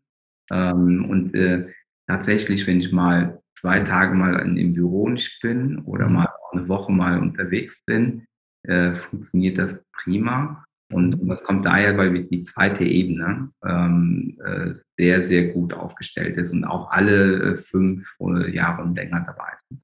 Und, und arbeitet ihr nach irgendwie diesen neuen Methoden, irgendwie, irgendwie Scrum, agil, selbstorganisiert, ähm, Push-Pull, all diese New Work-Punkte, die ja viele Firmen auch so äh, umtreibt, auch in der, auch gerade in der zweiten Ebene, die quasi nicht mehr äh, die einfach coachen, also ja, mehr coachen die Leute, die die eigentliche Arbeit machen, als weniger bestimmen, was gemacht wird. Habt ihr da auch so Wellen, die da bei euch durchgegangen sind und hat sich die Organisation da auch irgendwie angepasst oder verändert? Scrum machen wir schon seit zehn Jahren von Anfang an. Wir haben, mhm. unsere, wir haben eine, eine agile Entwicklungsmethodik entwickelt, die, die sehr, ja, sehr individuell auf uns zugeschnitten ist. Das ist so eine Mischung aus Scrum und Wasserfallmodell äh, weil wir am Ende des Tages als B2B-Unternehmen natürlich schauen müssen, dass Projekte auch zu einem Zeitpunkt fertig werden. Das macht ja. bei Scrum manchmal. Ähm, und also da, da haben wir eine eigene Methodik aufgebaut. Ähm, genau, also aber wie, mhm. wie äh, von, von, den, von der DNA her sage ich immer, haben wir so ein äh, nordisches Denken. Wir wollen keine Pizza-Company sein, die, äh, wo die Leute sich bis 8 Uhr durchpowern und dann ja. mhm. nach einiger Zeit auch durch sind. Mhm. Im Gegenteil, ähm, wir, wir, wir, haben, wir haben die Sicht, dass erstmal Fairness ähm, ganz, und soziale Gerechtigkeit ein ganz großer Wert ist in der Firma. Mhm. Ähm, und zweitens ähm, auch die Arbeitsbedingungen entsprechend äh, so sein sollten, dass jeder äh, ja, gestalten kann und kreativ gestalten kann. Das ist, das ist wichtig. Wir verlangen von den Leuten Kreativität. Das ist, glaube ich, ähm, glaube ich, ein ganz wichtiger Faktor. Also, und ich bin auch, ich bin auch ganz stolz, dass wir, also wir sind ja auch einer der Trendgeber in, im Markt seit, seit vielen Jahren. Ähm, in der Regel ist das, was wir machen, für viele so eine Blaupause, wie man es machen sollte. Und, und diese Eigenschaft kommt vor allem dadurch, weil wir einfach immer extrem auf Kreativität und, Idee, und neue Ideen äh, achten. Also es gibt bei uns einen Satz, der wichtig ist. Äh, nicht der Chef bestimmt, sondern der, der die bessere Idee hat. Äh, das wird dann gemacht, der, was der, also die Ideen. Ja, klar. Aber wie, also, wie stellt ihr das sicher, dass das sozusagen auch äh, funktioniert? Weil allein wenn du im Raum bist und ankerst schon mal eine Meinung, ähm, ist es ja schon schwierig, ähm, sozusagen da wieder von wegzukommen. Da brauchst du Leute, die Mut haben, die zu widersprechen, mhm. ähm, obwohl du so äh, der Gründer bist. Ähm, Habt ihr da gewisse Rituale oder irgendwie Werkzeuge, mit denen das besonders gut gelingt?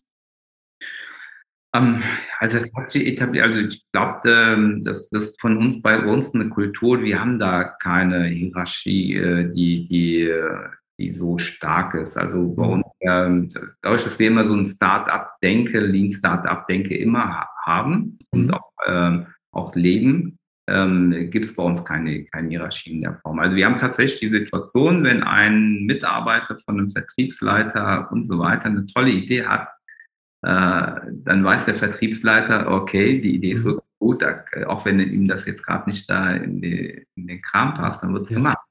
Und, und diese, diese Perspektive führt dazu, dass auch dann, wenn ich mal äh, meine Idee nicht so gut ist wie die andere, dann mhm. wird das andere gemacht. Und, das, und diese Fairness haben wir. Okay. Und, äh, ja, also das, das hat, das mhm. funktioniert gut und ähm, aber diese DNA aufrechtzuerhalten ist auch ein Thema. Ne?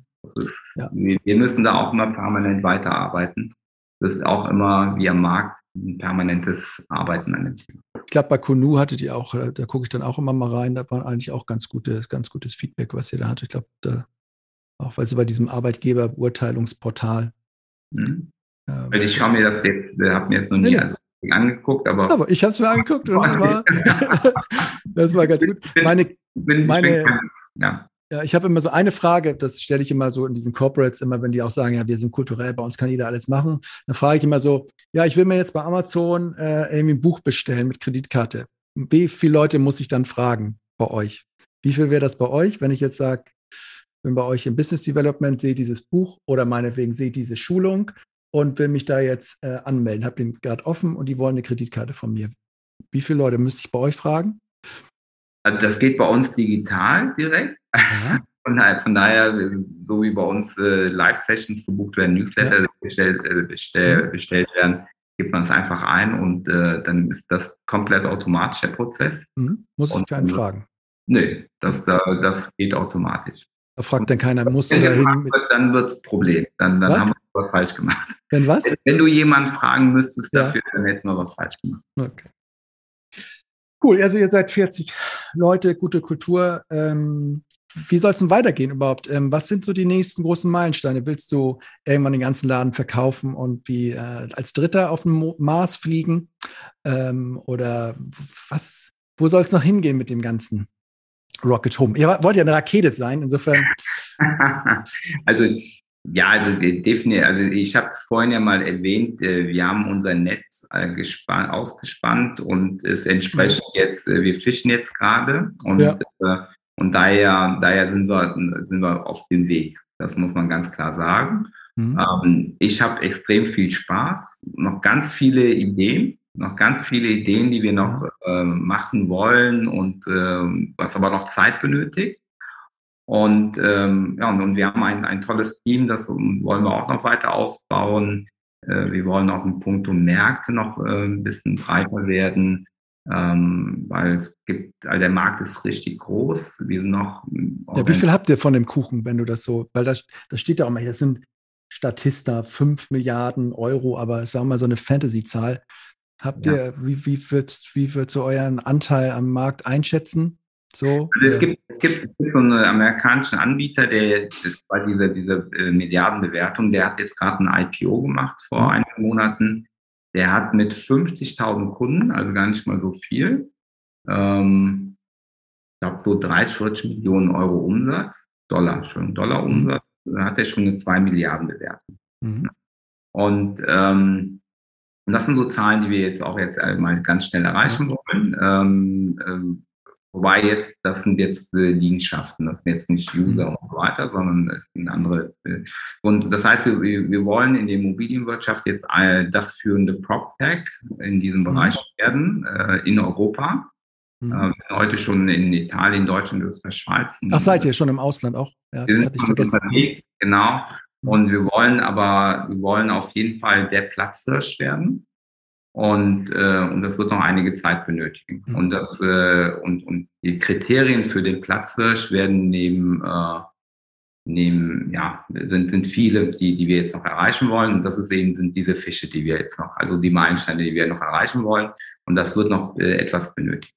Was, was, ähm, was treibt dich jetzt so dabei an? Äh, also ich denke mir natürlich, ist, mein Baby soll wachsen, soll irgendwie ähm, größer werden, soll, weiß ich, besser aussehen, keine Ahnung. Ähm, aber gibt es noch andere Gründe, die dich antreiben, dass du, keine Ahnung, gibt es da irgendwie einen inneren Purpose, der dich jeden Tag motiviert? Also es macht mir extrem viel Spaß. Ja, Freude ist auf jeden Fall auch eine hohe Genau, Motivation. genau. Hm? Und das ist für mich der Indikator, der, der mir zeigt, dass ich äh, genau das Richtige mache. Mhm. Ähm, beziehungsweise, äh, also ich mache nebenbei noch so ein paar andere, paar andere Sachen mit, mit äh, Startups und so. Mhm. Ähm, also das, was ich da, also der Platz, wo ich gerade bin und, und an, den, an den Stellen, wo ich gerade walte, ja. Äh, das ist genau das, was ich machen will. Und äh, okay.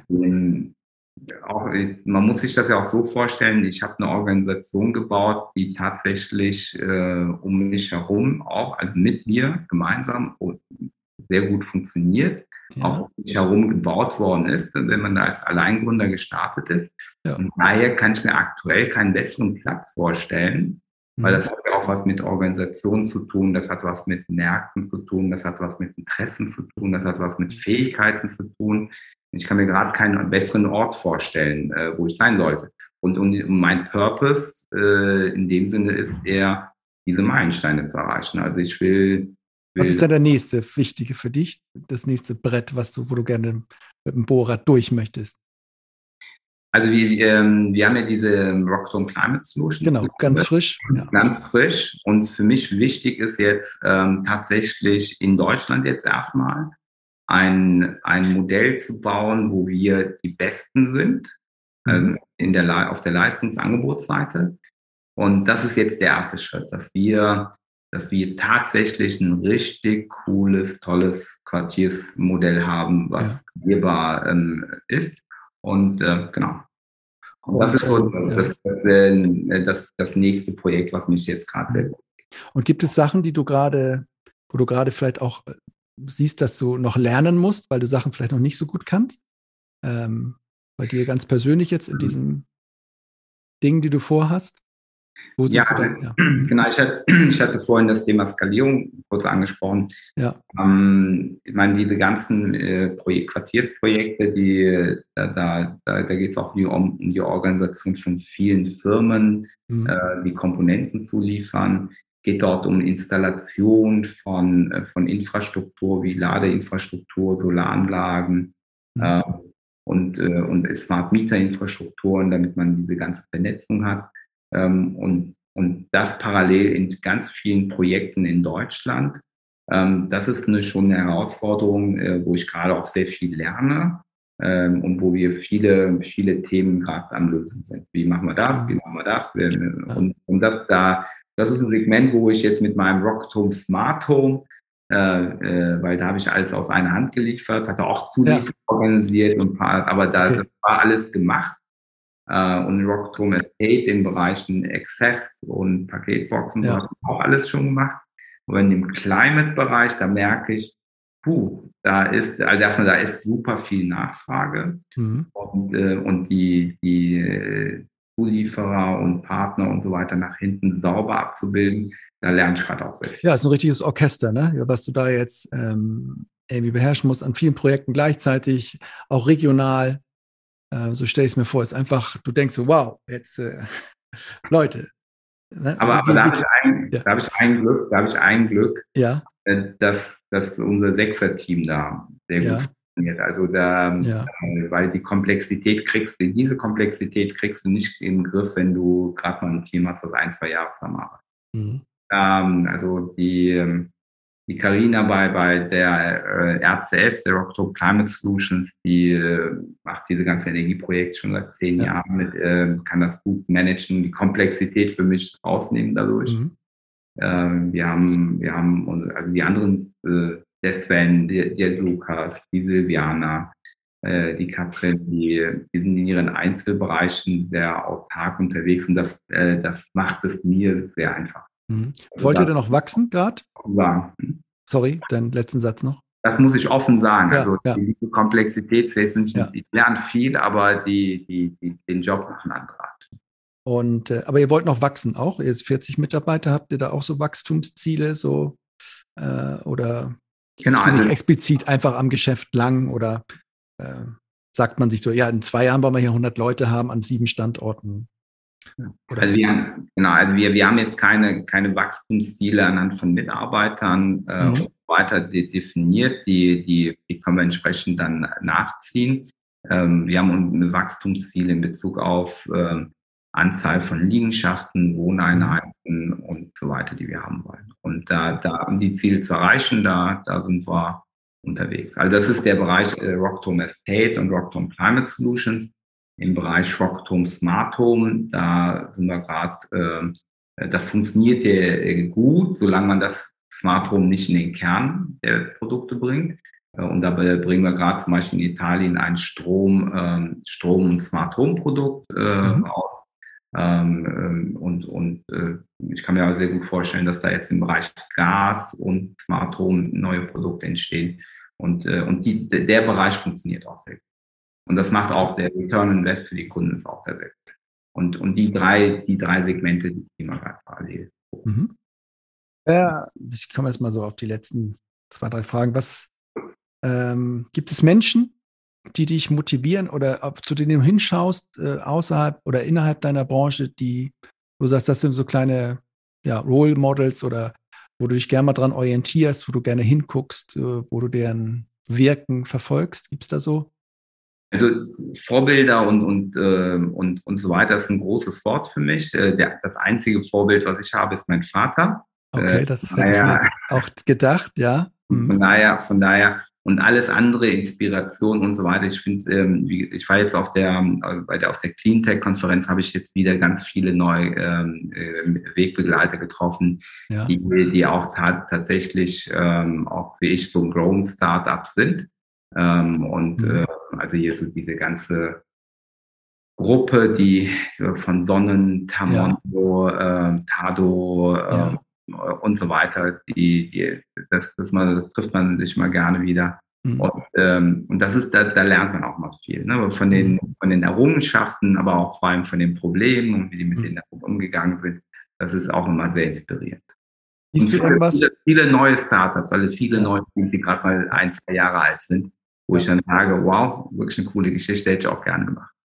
Cool. Und äh, hast du eine, eine Buchempfehlung oder eine Podcast-Empfehlung oder irgendwas, was du so, äh, wo andere sich nochmal dran orientieren können, wo du sagst, schaut doch da mal hin, ist ganz nice oder gibt es da irgendwas? Ja. Oder? Ähm, beim Podcast will, will, ich gar nicht so viel sagen, außer deinem. Äh, der, alles andere wäre, ähm, ja, also ich bin da, bin da jetzt nicht so der Podcast-Hörer. Ja. Ähm, OM, OMR höre ich mir auch gerne an. Ja, äh, mhm. Genau, deinen dein Podcast höre ich mir auch gerne an. Von dem Christoph Käse, das Podcast, ähm, das ist auch ganz gut. Ähm, mhm. Und das sind so die drei, die ich mir ab und zu mal anhöre. Ähm, von Buchempfehlungen, da gibt es viel. Ich bin aber, ähm, was ich im Studium relativ früh äh, mal durchgelesen habe, was mir heute noch hilft, ist dieses Thema, dieses, diese Verhandlungstaktiken bei, äh, die man im Harvard ähm, Business ja, Review oder? Ja, genau. Da, ja. da, da, gibt es so ein Buch, äh, das Howard-Prinzip. Ja. Und das kann ich ähm, ein, jedem empfehlen. Da, äh, da wird äh, sehr schematisch erklärt, wie man Verhandlungen am besten führt. Bist du ein guter Verhandler? Bist du so ein also, Wiefter oder so ein, ja?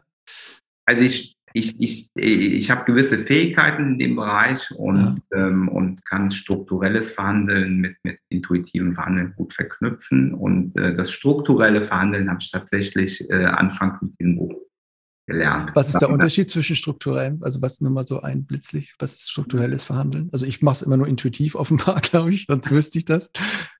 Also strukturelles äh, Verhandeln ist für mich, ähm, dass, dass man tatsächlich versteht, äh, was ist das für eine Verhandlungsstrategie, was gerade passiert. Mhm. Ja?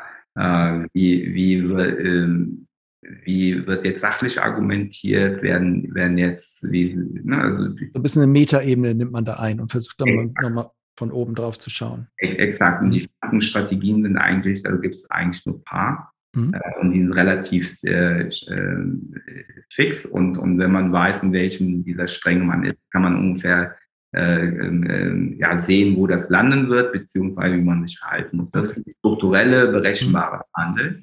Und deswegen kann ich Ihnen das äh, empfehlen, weil das war ein guter Einstieg. Mhm. Also Harvard-Prinzip äh, würde ich Ihnen ähm, empfehlen. Die, und das Intuitive ist natürlich das, worauf es ankommt. Und da, äh, und das, das hängt sehr stark aber auch von Persönlichkeiten ab. Also ich habe jetzt auch mittlerweile mehrere, ähm, mehrere Investoren, Finanzierungsrunden gemacht ja. und, ähm, und auch viele größere Verhandlungen.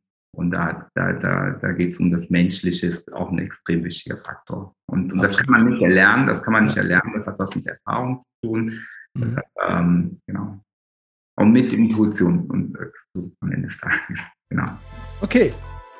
Yüksel, ich danke dir ganz herzlich. Ähm, ich, meine Podcasts, habe ich das Gefühl, werden immer länger. Aber ich finde, meine, du hast so einen langen Weg da dahin gelegt und ähm, super interessant. Auch nochmal dieser Impuls mit, ja, was dich eigentlich so geprägt hat und das mit, mit deinem Vater und so und, und was was dich da so antreibt, kann ich, kann ich voll verstehen. Hat für mich aber auch nochmal so die Augen für das Thema geöffnet, genauso wie man, wie so ein Markt sich entwickelt, der so, ja, der ja auch schon so ausgelutscht vom Wort ist, ne? So das Smart Home, das ist ja, ähm, wenn man sich da ein bisschen länger mit beschäftigt hatte, ja, einfach schon sehr, sehr viele haben es versucht. Ihr seid offenbar noch da und habt jetzt eure Fühler neu, eure Netze neu ausgelegt. Wünsche ich euch viel Erfolg und ich danke dir ganz herzlich für deine Zeit hier. Ja, vielen, vielen Dank, Timo. So, wir sind mal wieder durch. Was meint ihr? Wird Yüksel mit seiner neuen Aufstellung ein paar gute Fische fangen können? Wie smart sieht eigentlich euer Home heute aus? Und habt ihr euch all die Technik auch vom Energieversorger, vom Stadtwerk gekauft oder doch bei Google, Apple oder Amazon? Überlegt doch mal, lasst einen Kommentar da und vielleicht schaut ihr euch eure eigenen Fischernetze auch nochmal genau an. Manchmal soll es ja helfen, einfach mal die eigene Position zu verändern. Vielen Dank, dass ihr dabei wart. Bis bald. Mein Name ist Timo Eckers von Utility 4.0. Ihr findet den Podcast bei Apple, Deezer, Spotify und natürlich auf unserer Website utility40.net. Alles Gute für euch und bis bald hoffentlich.